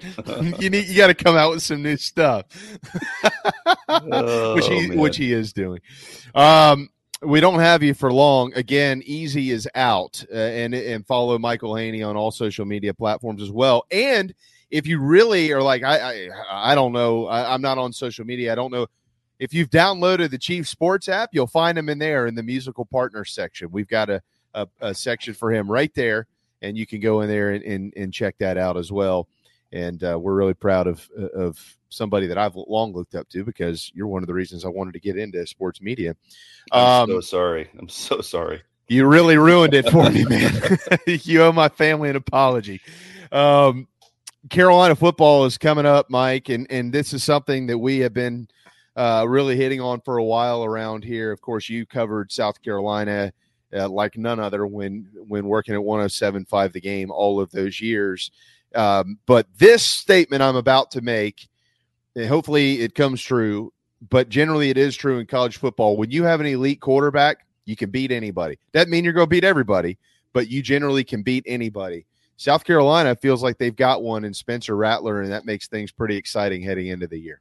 Well, no question. I mean, uh, they, they, did a lot to make sure that he and, and Juice Wells came back because – you know, with a one-two punch at, quarterback and receiver, you're absolutely right. You give yourself a chance. Um, I mean, the obvious concerns are there. Is uh, the running back position and depth there to be able to balance things out. But um, if you're a Gamecock fan, uh, like like we all are here, the one thing that you can hope uh, is that whatever got uncorked at that Tennessee game for Spencer Rattler and through the Clemson game, and you know even uh, for at least the first half or so uh, of the bowl game that's the Spencer Rattler that you continue to see for the entire season, um, and, and that it finally is all clicking for him because there's there's no question he's an incredibly dangerous weapon, and he gives South Carolina a chance uh, to be a continually competitive team and, and try to build themselves up that ladder in the Eastern Division, or at least while we still have a division. Yeah, you know, on Wednesday, a guy who wrote an unbelievable, unbelievable article about you, David Cloninger with the Post and Courier. Uh, we he was on our program and he he teased. Uh, I, I, would imagine, knowing that how they do things at the Post and Courier, it'll be out on Sunday. But he teased a column that's coming out in the next few days about what transpired behind the scenes as the season ended offensively. Um, and so I'm anxious to read that. Um, by the way, I, that's true. Just a couple of months ago, an awesome article came out that David wrote about Michael Haney. You should check it out if you haven't. But with, with, that said, the guy that's leading the program is Shane Beamer. You've known Shane a long time since he first uh, came to South Carolina in 2007. I know y'all kept in touch over the years. Watching it from afar, him leading this program, the program that you grew up following, you, you covered all those years, and now here he is stationed in in Columbia. He's the head guy. Is it still kind of hard to like wrap your brain around the fact that it's Shane Beamer and – how have you kind of seen him grow up, Mike, in the last couple of years from the, literally the day he was hired to now? We hear his press conferences, we see him. I just saw him at the golf course a couple of weeks ago. it, it is, I don't know that personally anything has changed, but I haven't known him as long as guys like you. What, what, what have you seen? Um, I just think naturally for anyone when you you go from a a certain role uh, to a bigger role uh, over a course of what it what was it about 14, 15 years. Um, I think anytime you do things like that, you're you're going to learn a lot of lessons along the way. And you know, from who he was as a young coach uh, with South Carolina at that time, um, an incredible recruiter, which he still is. Um, I think that those are the things that have, have, stayed true. If I could say that there's any difference, um, it's just the fact that he's in a, a larger role now, uh, but he's always been the same person, uh, and he just is in a position now where he is able to take more ownership, be more of a statesman uh, uh, and, and, leader and, and, figurehead of a program right now. And that's kind of cool to see that growth from you know a special teams coordinator and a recruiting coordinator to the to the head guy uh, with, within the same hallways. I think that's that's been kind of cool the last few years to see from him. Is it was exciting to get the job. Now he's entrenched. He's got a little bit of wind in his sails from some signature wins towards the end of the year, and and the proof that as frustrating as things have been these last couple of years, especially on the offensive side of the ball, ultimately he was able to get the best out of his players when it mattered the most. And I think that's a pretty cool thing to see and see him continuing to grow and, and elevate himself as a head coach. Yeah, I, I agree. I, I, think that there's also, you know, there you've we've all seen the public side over the last couple of years. I know I got to get you out here in just a couple of minutes, but um, you got to you get the trip to Columbia ahead of you, traffic willing. Um, I I know you know the last couple of years we've seen these these wild images of Shane. Um, you know, opponents like to use some of them. One in particular always pops up when they were getting their you know what's kicked in Knoxville a couple of years ago. Shane was very animated when they finally you know put some points on the board and Tennessee people thought that was really funny until last year they walked into Williams Brice and then they got their asses kicked and it's kind of all evened out now. Um, but I mean, we've seen like it, there's an overwhelming amount of positivity about him publicly, but what we've also learned is behind the scenes, he's he means business. This is how we're going to do things. If you don't want to do it that way, then you're going to go find somewhere else to do it. You know, whether you're a coach or a player or whatever it is, and and you know we get we get the Nick Sabans of the world and all these other guys that that con- consistently put off the one vibe that like what what you see publicly generally is what you're going to get privately. But Shane's pretty good about balancing the two of them, and I think that's what's led to the enthusiasm uh, amongst the fan base. The national media has really taken to him. The recruiting has all stepped up. I mean, it's it's it's a balancing act, but he does it as well as about anybody we've seen. Yeah, no, there's there's no question. Um, and, and again, I think the balancing act, and, and I would even tell him this is you can't get too high. Um, you know, it's it's great to have those moments and and to say, hey, look, you know, we we knew that we could do this all along, um, and you just had to trust the process and had to trust where things were were headed. Um, now it's just a matter of being able to to, to stay steady and stay consistent uh, with that, and not have the massive swings from week to week. That's the next step for this team and this program uh, with him at the helm is to, to figure out how to make what happened at the end of last season a, a much more consistent week in and week out thing, and you know not uh, not going and beating A and M and then turning around and losing to Missouri and, and whatever things that may go in between. But I say that, and you know, different times and different eras. I mean, South Carolina beat Alabama and then turned around and lost to Kentucky the next week, so that's not necessarily a that's not necessarily a Shane Beamer thing. That's uh, that's kind of been a South Carolina thing for a while. So, um, but yeah, I'd, I'd, say just in general, yeah, find, find some consistency week to week that uh, that doesn't make us all want to rip our hair out. What little some of us have left. He's doomed. It's over. Yeah, it's uh, uh, for me, Michael. It's too late. Yeah, yeah. It's improvement. I, yeah, I, didn't, yeah, I didn't miss a game for, for No, almost uh, right, yeah. some odd thirty years, and yeah, this is We've what been happened. following this is, it This too is long, Gamecock fandom right here. oh man. Well, Mike, uh, we'll let you run. We know you got the trip tonight if you're in Columbia, and uh, we know a ton of you are, of course, uh, at Steel Hands Brewing. It's the final night of the Nashville Nights concert series. It is headlined and really orchestrated by this fine gentleman, Michael Haney, whose new single is out today. Easy. Uh, you just got some free pub on Twitter from Pops Frisbie as well. Uh, Tim uh, tweeting out your Uh, song. Pops, man. Thank you, my friend. Thank you. It's been a long time. I hadn't seen him in a minute. Look forward Yeah. to hopefully seeing him at the uh, Gamecock kickoff party coming up soon.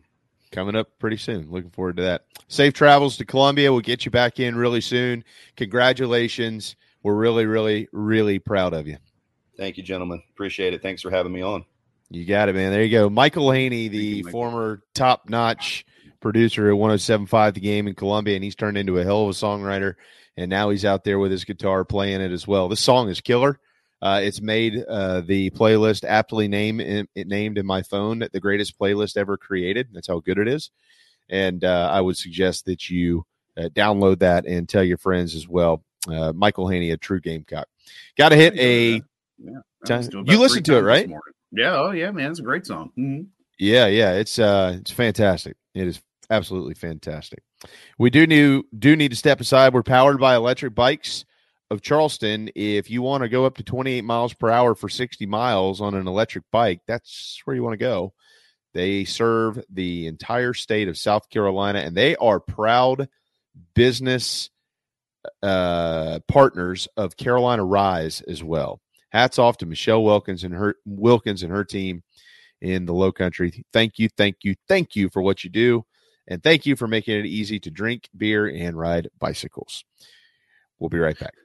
The preferred sign partner of Gamecock Athletics is Signarama Columbia, and they should be yours too. A full service sign company that handles design, production, install, and service, Signarama Columbia has helped to bring to life the perfect vision for so many all across South Carolina. Owned and operated by proud Gamecock alumni, they can handle all types of signage, including interior and exterior, vehicle graphics, and more. Go to Signarama.com and find the West Columbia location or call them at 803 407 9284. Bring your brand to life with Signarama Columbia and go Gamecocks!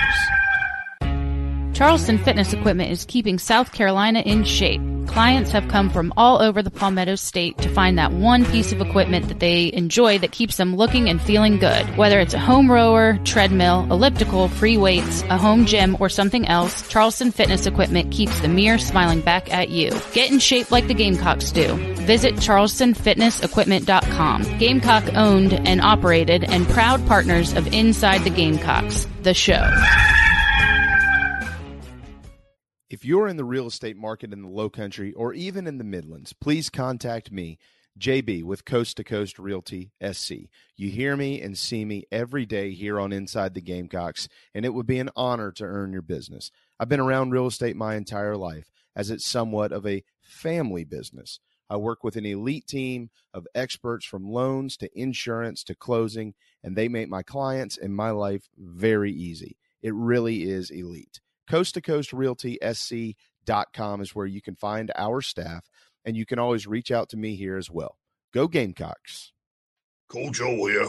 And when I'm not eating average jambalaya or celebrating endless summer in Destin, I like to eat pimento cheese straight out the bucket. Mmm. And the only pimento cheese I like to eat is from Nana's Porch. It's award winning, it'll melt in your mouth. It's good on a cracker, it's good in a bowl, it's good on a piece of bread. Also, don't forget Nana's Porch has a hell of a food truck. It's award winning as well, and they're here for all of your catering needs. So get online, nanasporch.com. It's mm-mm good. Coach O signing off. Endless summer, go Tiger. Ladies and gentlemen, here it is. Welcome home. That's what the Gamecocks say, and so does the Barndo Company, where they can build your dream home starting as low as $160 per square foot. If you live in the Carolinas, Georgia, or Tennessee, their turnkey process takes just four to six months on average and can be custom designed by size and details. Make your dream a reality. Visit thebarndominiumco.com. That's thebarndominiumco.com. The Barndo Company, Gamecock, owned and operated. Welcome to TravelingCountryClub.com, your modern golf club experience. Hey folks, this is Michael Manus, former Gamecock golfer, inviting you to play more golf with a membership to TravelingCountryClub.com. With over 40 courses across the Carolinas, our membership provides you with an affordable way to enjoy a club-like golf experience. From the mountains to the coast, we offer golf courses that will challenge all types of golfers, no matter your handicap level or level of play. Plus, we offer unique membership benefits not seen anywhere else as part of Traveling Country Club.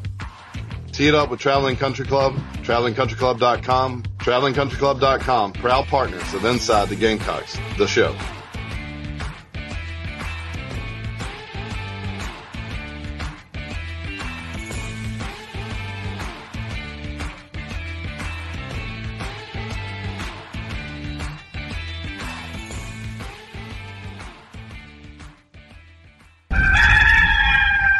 Hey everybody, this is Mo Copper from Carolina Football. The show is painted garnet black every day by a couple of painters. Go to letmepaintsomething.com to check them out. Go Cox. 10% off for military repeat customers or mention the show. Interior, exterior painting, fencing, cabinet staining, concrete painting, popcorn ceiling removal, and more. 803 522 6832. LetMePaintSomething.com.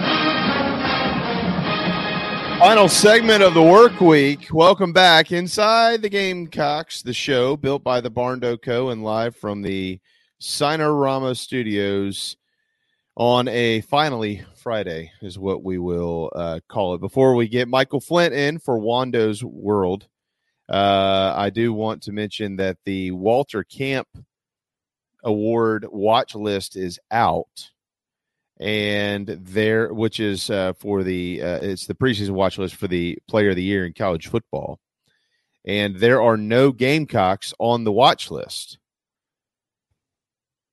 Now, mm-hmm. that's that happens. It's okay. No, I mean, yeah, I, I, I understand that. so okay, one of those best player it. in football trophies, right? Yeah, yeah, best player, yeah, in the, yeah. best player in football. Okay, yeah. all right, cool. There are of the forty-five players named, there are twenty quarterbacks. and not a one is named Spencer Rattler. Mm. But Frank Harris is on there from UTSA and uh, Michael Pratt from Tulane and Jalon Daniels from Kansas. Chevan Chevan Cordeiro, quarterback at San Jose State. They're all members of the 20 quarterbacks who are members of a group of 20 quarterbacks that make up the 45 man preseason watch list for the Walter Camp Award. All of them apparently should be playing at South Carolina over Spencer Rattler, according to the voters of the Walter Camp Award. So we'll leave that there. That is just more juice in the juice box for Spencer Rattler uh, to suck dry as the season co- approaches because the rest of the country has not given him a whole lot of love leading into the year. Uh, Marion asked any Cam Scott news yet? No. Uh, that commitment coming up here in uh, less than I think a couple of hours, and um, the latest on that, according to our friend John Whittle, is it's looking unlikely that South Carolina lands the five star from Lexington. Uh, but uh, you never know. So he's uh, going to keep his eyes on it. I know David Cloninger is mentioned to us on Wednesday. He'll be there in person to cover it. And um, so at least there's some intrigue on the South Carolina side of things, and we'll go from there. Without uh, without further ado, though, from one Mike to another, Haney to Flint. Haney has no hair. Michael has too much of it, and he joins us here on a Friday afternoon. What's up, man? Nothing much. What's going on, guys? you know, I, well, man. Mike Harrison asked an interesting question here. Um, when was the last time a quarterback with the talent and track record of like Rattler got disrespected that much nationally heading into the season? It is people who aren't fans of the Gamecocks are going to tell Carolina fans that he sucked a large majority of the first part of last year. And I, I you know, it's fine. You know, I'm not going to get into an argument with anybody about that. This guy has also done enough in his collegiate career to earn some sort of recognition from somebody and very few out there are giving him any props for having any type of a really successful senior season. So it's an interesting question because you got to feel like if he was playing for a team with a G on the helmet or an A or an LSU or something like that, the the whole country be paying uh, closer attention to him. Yeah, that's uh, that's very surprising, and I'm trying to think about that. I don't. I mean, I can't recall anything relatively close to that. I mean, no. he did struggle early in the season last year, but you know, when you look at when teams get ranked and when individual awards start coming out for the for the the the next season, you know, looking back, a lot of what people look at is the last few games of that previous year and the talent they have around him and what they have coming back. And if you look at what he did the last three games of the year, last three, four games of the year, it was a night and day difference from what you saw the the, the first part of the year, which and, and that's what surprises me about a lot of these rankings and how you know where Spencer is on the board, you know, in in regards to the quarterbacks uh, uh, across the country. Because you see what he did the last three or four games of the year, and it was a complete night and day difference. But then you look at what he did at Oklahoma his first year. You know, he did did have some issues that you know before he got replaced by um, Caleb Williams, but you look at how good of a quarterback Caleb Williams is, where he's talked about going in the draft this year. So it's surprising, but I think it gives him added motivation to continue to to really work hard, um, not only you know physically but mentally. you know, in that quarterback room watching film because this day and age with social media and everybody praising these kids and um, you know being given the world, it's very easy to get complacent. Mm-hmm. And you know, you're you're you're at the stadium, you're tired, and it's you know, I'm just going to go ahead and go on home. But then you think back and it's like you know the disrespect and all the things that have been happening. You know that that that's when he goes that extra distance. Says, you know what, I'm gonna sit right here and I'm gonna watch film. I'm gonna go. I'm gonna go for another hour, or I'm gonna, you know, things like that, which go a long way in terms of of play on Saturday. So uh, you know, I think it's it's a it's a it's a very much added motivation, and he definitely sees it. And I think that's just gonna, you know, really help him continue to work and put in that extra time, just you know, to prove everybody wrong. Yeah, I, I think that I mean, the way that he ended the year last year was really phenomenal. It was um, he was one of the best quarterbacks in the country. Let's call it what it is. I'm not scared to say that. I know some people are. We're not because he was. Um, it, you know, he's got a new offensive court. It's all you know. Th- it sounds strange to say this, and, and, Carolina fans will chuckle when I do, but that's because they've had a front row seat for the last couple of years as, as to what the offense looked like. But if there wasn't a change at OC, let's say that Marcus Satterfield was returning for his third season, and it was status quo and Rattler ended the year the way that he did, he probably actually would get a little bit more hype in the preseason right now. But uh, the fact that they have a change at offensive coordinator uh, to Dowell Loggains, who still amongst the national media and a lot of these voters is widely unknown of who that even is. I think that that's probably helped helped um, helped you know simmer a lot of those expectations and accolades, Mike.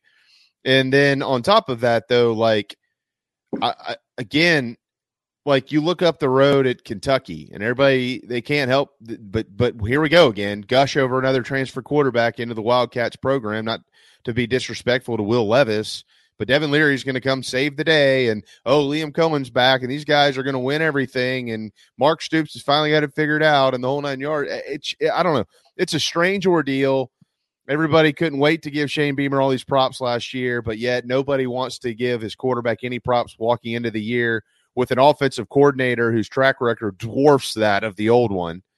And um, to, I think I agree with you. I think going into the year, Spencer Rattler, much like Shane Beamer, is keeping receipts. Yeah, I mean, you know that that's why this time of the year is always called talking season, and it's so easy to talk people up and talk teams up and talk the the depth up and what you got coming back and you know it's easy to talk about these kind of things and really look back at what happened the previous year but you don't see what's really gone on between the end of that season with winter workouts spring practice summer workouts and then into camp um, how these guys are really coming together how they gel as a team really just everything inside the locker room you don't really see that i mean i remember you know, specifically this, I remember watching on the SEC network. Uh, I think Chris Doering was going through Kentucky going into last year and just all the hype and everything surrounding it. I think he had them going like 11 and 1 or 10 and 2 or something like something like 11 that. And, 1. and I just yeah. like I remembered that because I kept that in the back of my head. I'm like I, I just, you know, I don't see it. Um, you know, in looking at the other programs around the SEC and what their schedule looked like. So, yeah, I think there's a big reason this is called talking season um, like Coach Spurrier used to always re- refer to it as. But you know, once we get to that first game and and and the the lights come on, the pads go on, and you get out there on, that field, it's a completely different ball game, and that's where things change. I mean, there's a lot out there in the media, and a lot of people get paid good money to you know talk about eh, you know the SEC to talk about college football in general, and there's got to be things to hype up and things like that. So I think that's just part of it. Um, you know, I think the transfer portal pretty much magnifies that. And you look at Florida State, what people are talking about at Florida State, and you know, adding Jaheim Bell and all these guys. But you know, to be honest, I think South Carolina is in a better situation this year at tight end than we were last year. All you know, with everything together, with depth and the type of personnel you have, and you know what these guys are willing to do, and the versatility, flexibility they do have, and the camaraderie. Um, you know, I, I just yeah, this it's going to be it's going to be a fun season. It's going to be a long season. There's going to be a lot of ups and downs, and you'll see a lot of what was talked about going into the season, kind of comparing it to what happens, and I think it looks completely different. To be honest. Yeah, it's Michael. interesting. I, th- I think that you know we I feel like Beamer likes to operate from the you know forgot about you know not no expectation low expectations kind of thing you know to where they can just continue to surpass because he has in the first two seasons south carolina you know overproduced period i mean they they they weren't picked to win what two or three games his first season seven you yep. know picked to win what five and a half last year 8 mm-hmm. so it's like you got to think spencer takes on some of that mentality from his head coach, correct? I mean, that's got to filter out throughout the entire roster and oh. coaching oh, staff. There's no there's no doubt about it. Uh, to be honest, I mean, you look at and I go back to this last year when we thought everything was hitting the fan and you know, we were losing games we had no business losing and you know, we had Tennessee and Clemson on the horizon and you know, coach Beamer stayed the course with his message. He never veered from his vision of a program and you know, find some joy and, you know, continuing to stay positive and keep a positive outlook. And you know what? He wouldn't trade anybody in that locker room for anybody else outside of it. He knows what he's got in a program. And that's been the best part about watching the first couple of years going into the third year is that Coach Beamer's never strayed from his vision and and what he's and what this program is about and the culture and the type of players that he recruits, the camaraderie, like everything. He's never strayed from that. And so I think that's a big part of why he's been able to do what he's been able to do is is a big is is huge. Um, to be honest, and that's been the best part about seeing all this. And these guys on these guys on the team have taken on his mentality and kind of the personality that he has regarding the program. And I think that's why we've been able to to to see success so early and be able to, you know, be able to win some ball games when everybody else in the country, you know, didn't believe or or didn't think we could. And so, you know, that's like I said, I've, I've seen a lot of the the uh, those uh, projections about over under on games. I wish I was a betting man the last couple of years because I probably would I would have won a little bit of money. But uh, but no, no you I wouldn't. think um, you know, had you bet, had you bet they wouldn't have won those games. You know it works. Yeah, right. that's exactly right. Like, yeah, yeah. Now we would have all fallen on the sword for Carolina.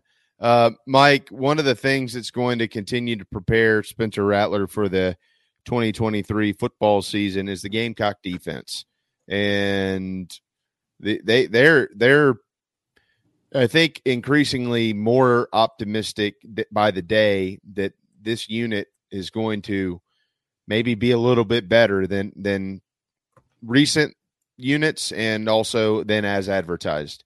Um, we know what the knowns are. We know the fact that they return maybe the best safety in the league, uh, former All American. Although, although there's once again here we go some of these preseason polls. No Nick Emmanwori in the All SEC preseason team. Guy was an All American last year. Can't crack the three deep this year. Okay. Um, DQ Smith, you, you know, they love where Marcellus Dial is. When I say they love, I know that is a very, very uh, kindly used word a lot. They do, though. And and they're really excited about O'Donnell Fortune. The biggest thing with those guys, Mike, was making sure that they understood how good they were. Can you believe that? Like, that's literally what the staff was trying to tell them. Dude, you're good. Act like it. Be a jerk out there. Act like a jackass from time to time. Hit him in the mouth and stand over him like Swearinger did. Like you can do it. Um, it's a linebacker corps that is probably the most physical they've had around here in a while. And then I think the question mark has been what's what's it going to look like up front, Mike? But they've got guys who are having really good camps, uh, including a six-year defensive end Tyreek Johnson. So, all in all, I know that you're not you know on the beat and you're not in the in the locker room every day seeing the things that happen, but uh, this defense, based on what we've heard, is uh, a, a pretty fundamentally sound to this point, and I think that's that's a that's a pretty good sign. Yeah, this this year, this defense is kind of one of the more intriguing and interesting defenses. You know, kind of the outlook going into the season from a personnel standpoint, because you know there's a lot of unknown in this defense. I think with a lot of the guys that are that are you know going to be in that starting lineup or the two deep.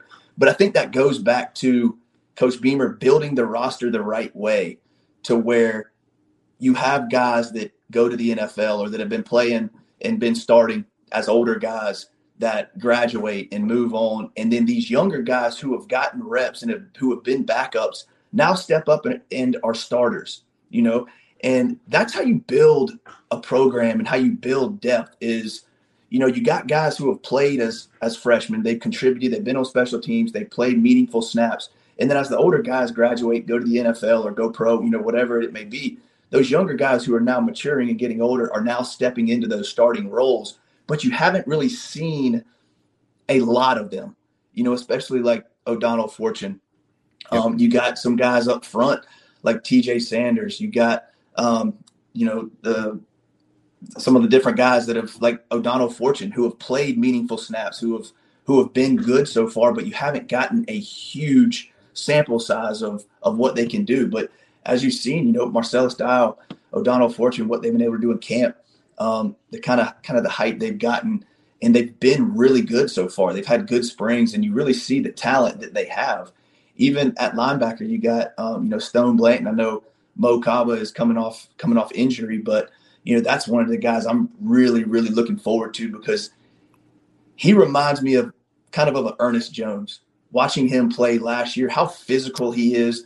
He puts wow. his nose in there. He's not afraid to take on a take on a block, head up, shed a block, and make a tackle. Um, you know, he's one of the one of the guys I'm most looking forward to to this year is, is Mo and coming back from that injury because I think he can be one of the one of the more special players on this defense that really is the anchor um, of this defense. But you know, when you got guys like that coming back, um, you know, at safety, uh, Nick DQ Smith, um, you know, it's huge. But the depth behind those guys, you look back last year at the Tennessee game when Peyton Williams had to step in as a true freshman, not really playing at all, and played a heck of a game in the second half. You know, coming into just a pass happy offense that's trying to sling it all over the park.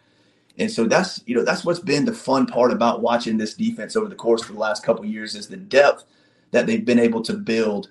And then as you know, year over year, that depth continue. It's it you know it continues the course. And those guys who were lower on the depth chart early on in their career have developed, have worked hard, and now step into those starting roles and then become those all SEC type players that can go pro, can get drafted. That um, you know, and I love seeing that. And this is kind of one of those first years that we've seen it um, mm-hmm. along the lines of the depth of those younger guys that have been here are now stepping into these starting roles. And it's a little bit of an unknown, but they have all the talent in the world. It's just they were playing behind guys who, you know, are now in the NFL and Darius Rush and uh, and Cam Smith. And so that that's going to be the fun part about watching this year. I think the two guys up front that I think are going to take massive steps forward that I'm really looking forward to is, you know, Tonka Hemingway and Alex Huntley. I think those two guys are primed for big years. I think the versatility of Tonka Hemingway, being able to move him inside or outside, yeah. being able to do different things up front from a, uh, you know, from a, uh, a uh, form, you know, formation, of you know, your front seven, whether you have a three man front, four man front, moving guys around, um, you know, putting Tonka outside on def- at, at, uh, at defensive end in, in, in some packages. And, you know, the versatility that he brings, I think is, is phenomenal. Um, and I think those two guys are primed to really have big years this year.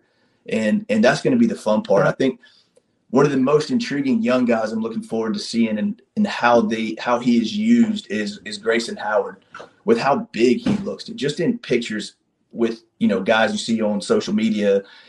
He is a big kid and it's like he's growing into like an edge rusher. And, you know, use and, and on, on, specialty down, you know, specialty type pass rush situations where you see him lined up on the, you know, on the field outside at linebacker.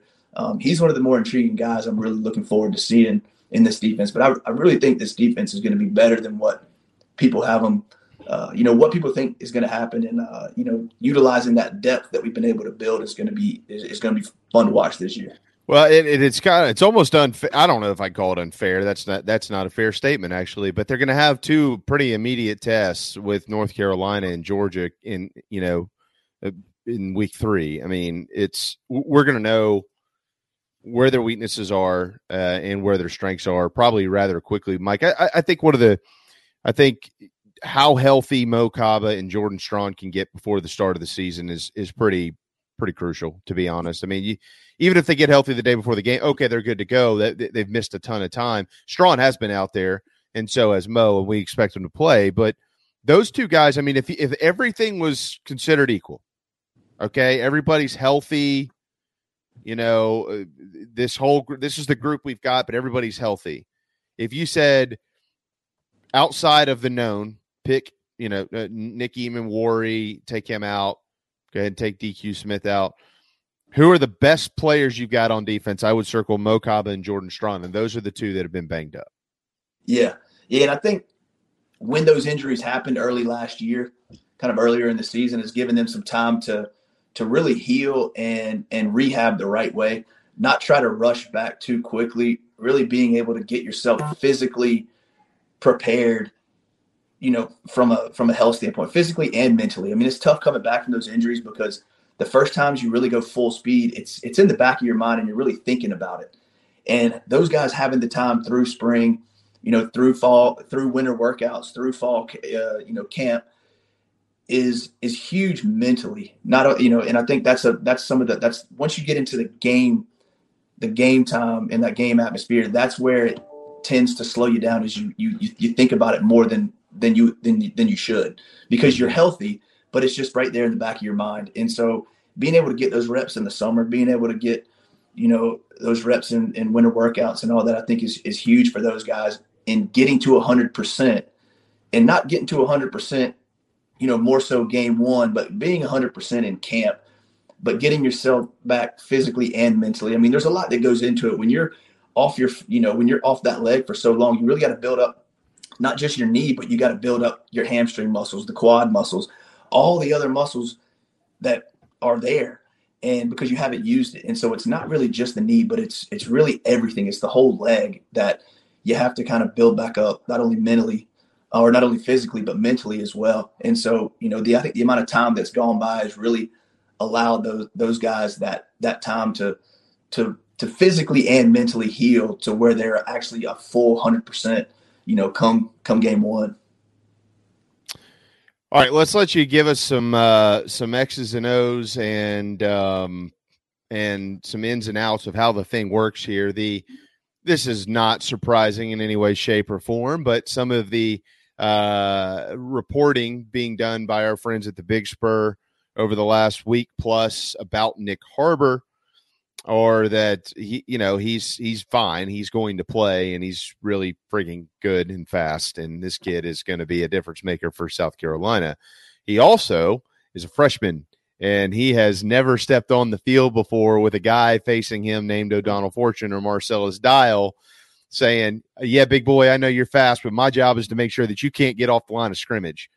Mike, what does it take for a freshman wide receiver to figure that out? You know, what are those defensive backs doing? If you can explain that in football talk for us, um, to to prevent a guy with elite speed, and not everybody has the speed of Nyck Harbor. I'm just saying in general, wide receivers do have elite speed, or most of them. Uh, to prevent a guy from getting off what does that do to the play? How does that throw off the timing? What are the techniques that they use? And what do wide receivers need to do to get around that? Yeah, I mean, and that was one of the things kind of we talked last week about, you know, some of the challenges that Nyck Harbor is going to face. And one of the things I said was, you know, getting off getting off press coverage, getting off the line of scrimmage, because if it, it's it's something that he's probably never really had to do before. Because a lot of teams in high school probably played off because of the speed and you know gave him everything underneath. But now you got you know, guys that are physical that can get up on the line of scrimmage and really jam you because you're not used to doing it. And it, you know, completely throws off the play from a timing standpoint with the quarterback um, and the drop or quick game. Because if you're not able to get into that route, it throws everything off, whether it's some sort of combo route or, um, you know, a, a, route where you're looking to get somebody the ball quick. And it, so it completely really, really throws everything off. But I think the main thing for him is is really understanding his size and utilizing his size and being physical at the line of scrimmage. Um, a lot of times you try to use, you know, your footwork and your hands to kind of juke off the off the ball. And and when you do that to try and get around a guy, you really got to get outside of his framework at some point and then get back to where you want to be. It's not just about moving your feet and shaking your shoulders and all that. It's about, you know, moving laterally to get outside that, that defensive back's framework off the line of scrimmage to make him commit one way or another and then get back around. Um, and that that that's a big thing, and that takes a lot. You know, it, it's a lot of learned learned um, techniques that you need in using your feet footwork along with your hands to to to keep those guys' hands from jamming you up inside your you know inside the pads because once those like what what are they hands, doing? Like what are they doing? Are they hold? Are they trying to? Are they trying to grab them? They're trying to hold them. They swatting them. What are they doing? It's a little. It's it's grabbing. It's a little bit of grabbing, but just keeping your hand. As long as that defensive back stays in front and has their hands on you, it's really hard to get around because you're out leveraged at that point. It's just, it's just like being a lineman. As an offensive tackle, you want to keep your hands inside of that defensive lineman inside of that defensive lineman's, I guess, chest plate or the the the, the pads. Because once that defensive lineman gets his hands inside on you, it's it's tough to recover from that. And it's just like playing on the out playing receiver. You know, the defensive back's going to be in front of you, and they're going to try to jam you and try to stay in front of you and mirror what you do to keep to keep them on the line of scrimmage or keep that pass route disrupted. Let's just say you're trying to run a slant and you you can't get off the ball and the defensive back's jumping it. That's you know that's that's that's it an interception. So a lot of it is getting outside the framework of that defensive back to make him commit one way or another and getting back the other way and using the footwork, uh, using your hands to knock as that defensive back tries to put his hands and jam you, not being able to knock those hands down to get around. And that's the one thing that, you know, can be a huge benefit to, to Nyck Harbor is his size is he can come off the ball and be physical. He may not necessarily have the technique or the quickness to get it to you know to get those guys to commit one way or another because it's you know it's a lot of it is natural but it's also learned as well. You have to really focus on on on what you do off the ball. But being able to use that size to to get physical and move those guys out of the way and then get over top. Um, that's one thing if, if he can get off the ball and teams are going to play press coverage that's that's that's that's how you take the top off right there with a guy that has that kind of speed is being able to get off the ball in press coverage if they're not going to have a whole lot of help over the top or if it's going to be a single high safety over the top. Um, when you got other guys that can run like a Marion Brown, Xavier Legette, and, and guys like that that can and Juice Wells that can that can also take the top off. So it's going to be fun seeing how we utilize kind of Harbor getting down the field, but also like you said, uh, getting press getting off press coverage is, is critical. And you know you can use motions, shifts, and things like that to help uh, to help him with that and not seeing as much press type coverage you know, if he is struggling getting off the ball when, you know, come come week one, if there is some challenges, you you can move him around the formation with motions and shifts and things like that to to really help um, you know, get him out of those situations. But it does take some time. It's learned. But I think once he you once he realizes how to be physical with the size he has, it's gonna be it's gonna be tough. All right, final. You got 30 seconds to answer this. Uh, the defensive backs for South Carolina, with what they're going up here against in the preseason, Juice Wells, Xavier Legette, Trey Knox. We'll wait to hear what his injury is, but it, it sounds minimal. Uh, Josh Simon, Marion Brown, Nick Carver, and on and on and on. They're going up against some elite guys and some big guys, by the way, that can move. Uh, what, what is that doing for them to get them prepared for the season? Uh, it's preparing them to take on some of the best in the league and some of the best receiver units and tight end units in the league. But you know, playing against that physicality and that speed every day just prepares you for for that week one and just the, the grind of the season in, in general. Those guys have been doing it all year. Um, you know, I think that's where some of that confident confidence should come in. And O'Donnell Fortune realizing and Marcellus Dial realizing how good those guys they go up against every day really are. And when you get into week one and you're like, man, I really am pretty good. I really do have it. Uh, when you're going up against units that are that are nowhere near the type of talent that you face every day in practice, um, it makes you better and prepares you for the best. And I think you look at Marcellus Dial and what happened last year from where he started the season to where he finished it.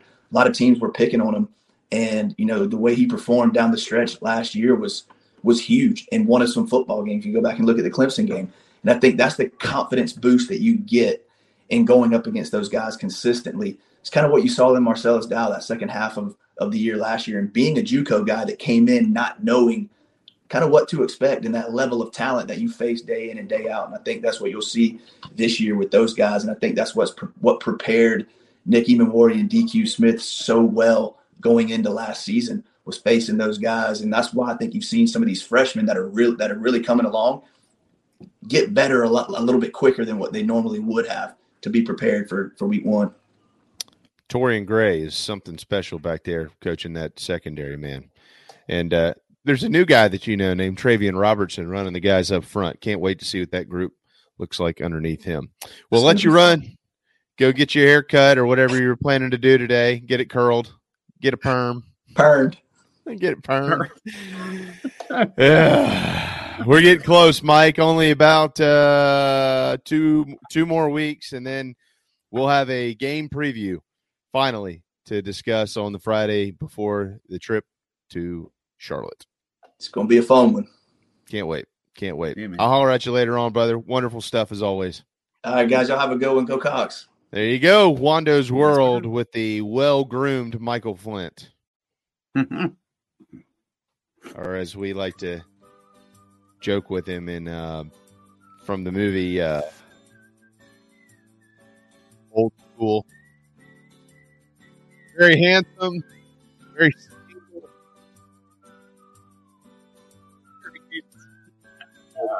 Uh, see what else can I get. Very wealthy. Very wealthy. wakes up at six, guy's rich as you can get. He wakes up at six in the morning, takes good care of his body, loves wine, ladies. They don't make him better than the original one nine. That's for sure. oh man! Always All right. fun to have on. It's been a week, man. yeah. and I'm not done. I've still got about three more hours of work to get through, four more hours of work to get through here, and then my wife and I are going to go uh, have dinner for our anniversary today. So, oh well, happy anniversary! Nice little weekend planned here. Yep, appreciate All that. right. Happy uh, 50th birthday weekend to our friend Craig too, who's hanging around out there somewhere. That's right. Uh, Noticeably thanks. absent today in the chat box. Hopefully, he's having a good time. Yeah. no, there And he is. He's in there a few times. There, there you go. Uh, I guess uh, Clint's been out of here today too, so I guess without JC, you know, some of these guys have got to find other things to do. It's Friday. All right, thanks to Michael Haney and Michael Flint and all of our wonderful guests this week. John Whittle and Pat DeMarco will lead us off on Monday. We get closer and closer and closer. There are high school football jamborees all over the Palmetto State and beyond. We hope you, if you're heading to one, enjoy those as football is inching closer at all levels. For Phil, I'm JB, live from the Signarama Studios and built by the Barn Co. The Chief Sports Network has presented Inside the Gamecocks, the show. Make sure you download the all new Chief Sports app, and we'll see you Monday right here.